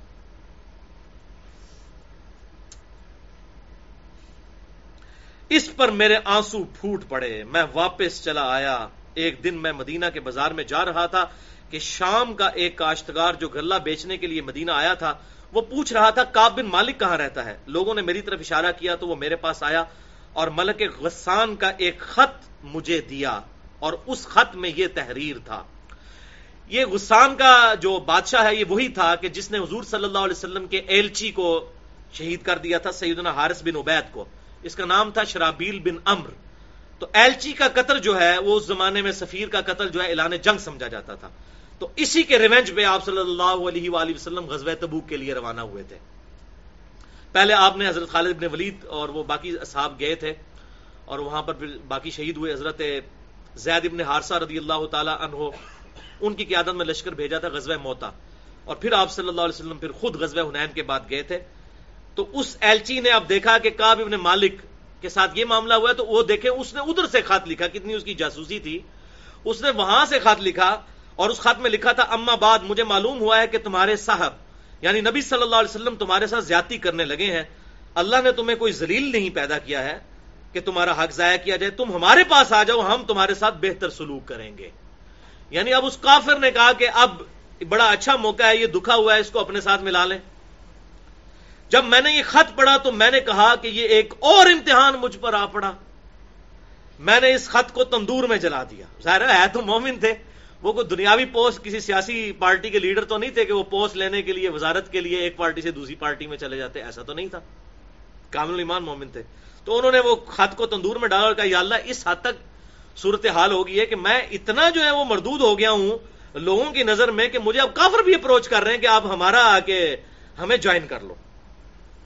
ان پچاس دنوں میں سے جب چالیس دن گزر چکے تو رسول اللہ صلی اللہ علیہ وسلم کا ایلچی میرے پاس آیا اور اس نے کہا کہ رسول اللہ صلی اللہ علیہ وسلم نے تمہیں حکم دیا ہے کہ اپنی بیوی سے بھی الگ ہو جاؤ۔ میں نے پوچھا، کیا میں اسے طلاق دے دوں؟ یا مجھے کیا کرنا ہے؟ تو انہوں نے بتایا کہ نہیں، آپ صلی اللہ علیہ وسلم نے صرف یہ کہا ہے کہ اپنی بیوی کے پاس مت جاؤ۔ میرے دونوں ساتھیوں کو جنہوں نے میری طرح معذرت کی تھی، انہیں بھی یہی حکم بھجوا دیا۔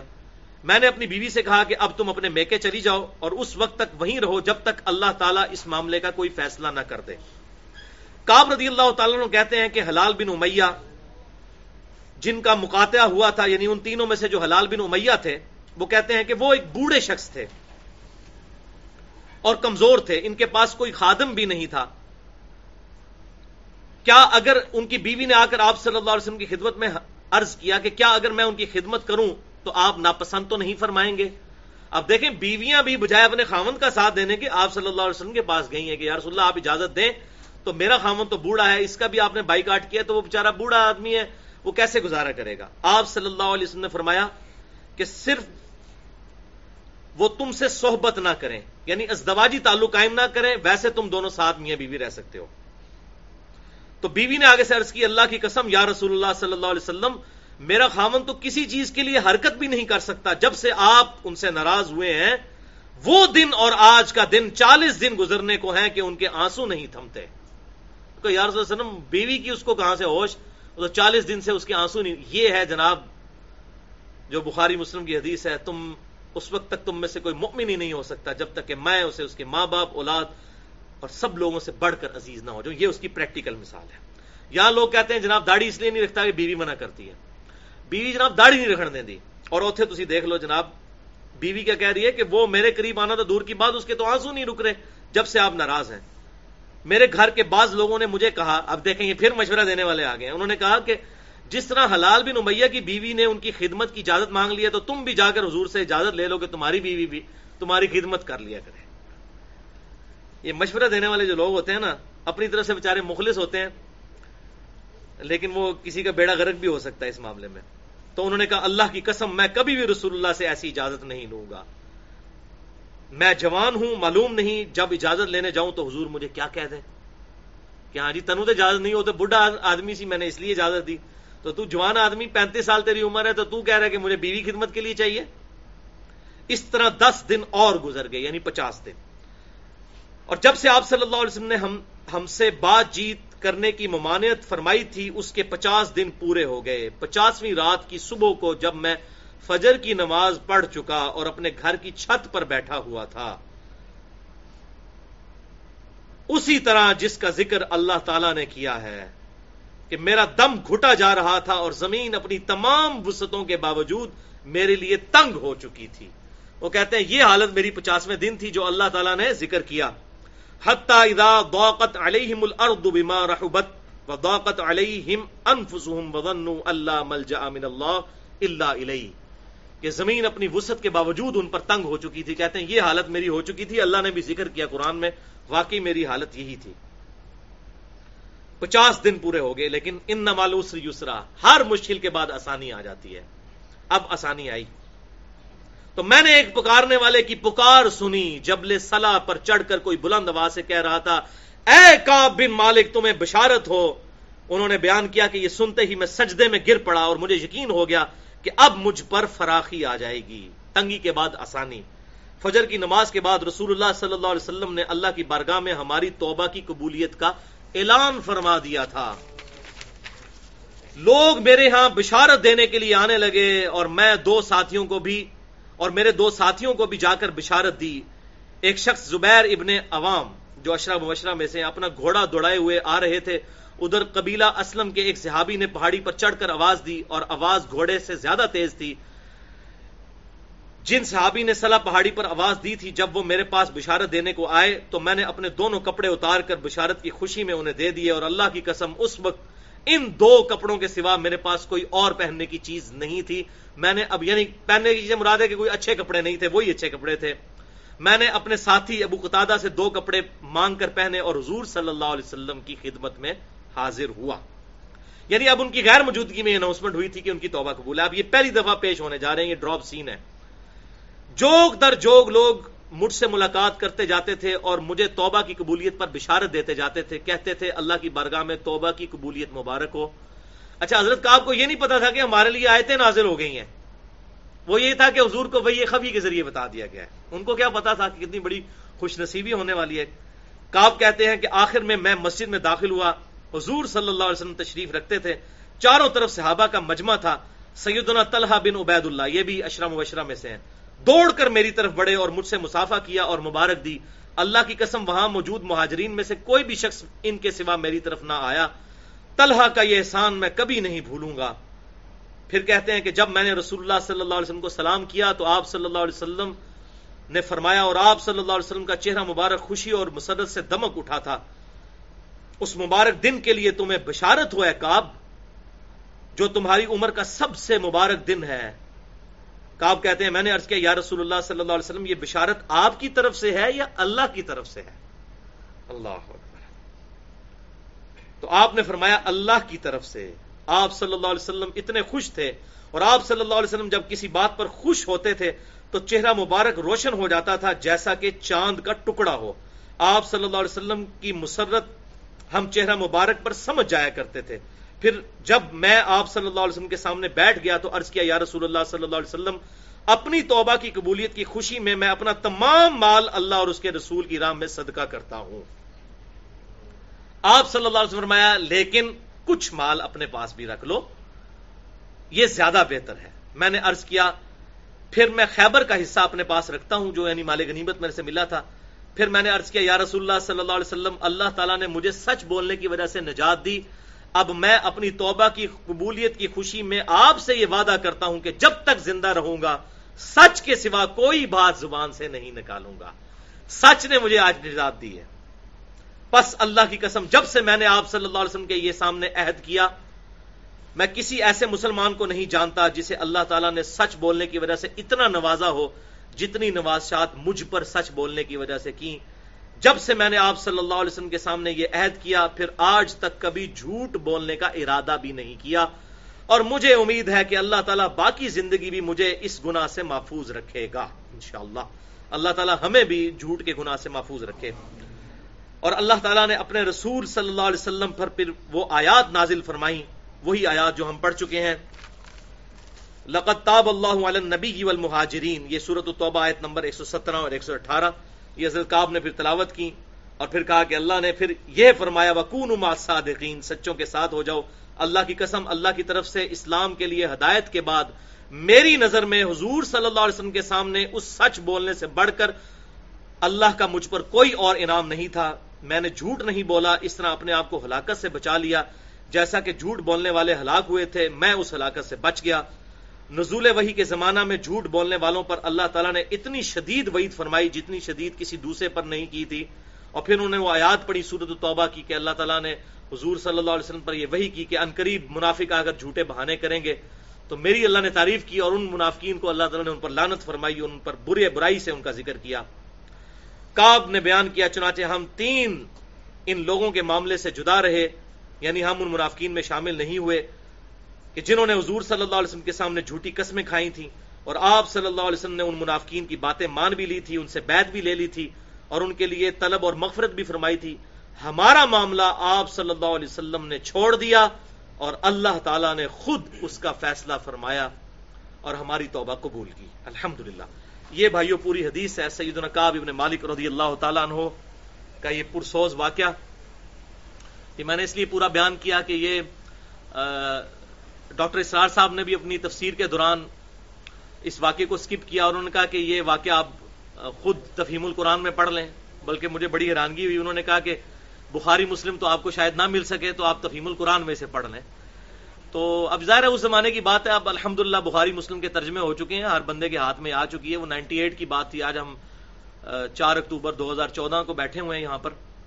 اللہ تعالیٰ سے دعا ہے کہ ہمیں صحابہ کرام علی مردوان کے نقش قدم پر چلنے کی توفیق عطا فرمائے۔ آج کے درس میں جتنی حق باتیں ہیں اللہ تعالیٰ ہمارے دلوں میں راسک فرمائے۔ اگر جذبات میں میرے منہ سے کوئی غلط بات نکل گئی تو اللہ تعالیٰ ہمارے دلوں سے معاف کر دے۔ ہمیں کتاب و سنت کی تعلیمات پر عمل کر کے دوسرے بھائیوں تک پہنچانے کی توفیق عطا فرمائے۔ سبحانک اللہم و بحمدک، اشہد واللہ الہ الا انت، استغفرک و اتوب الیک، وما علینا الا البلاغ المبین۔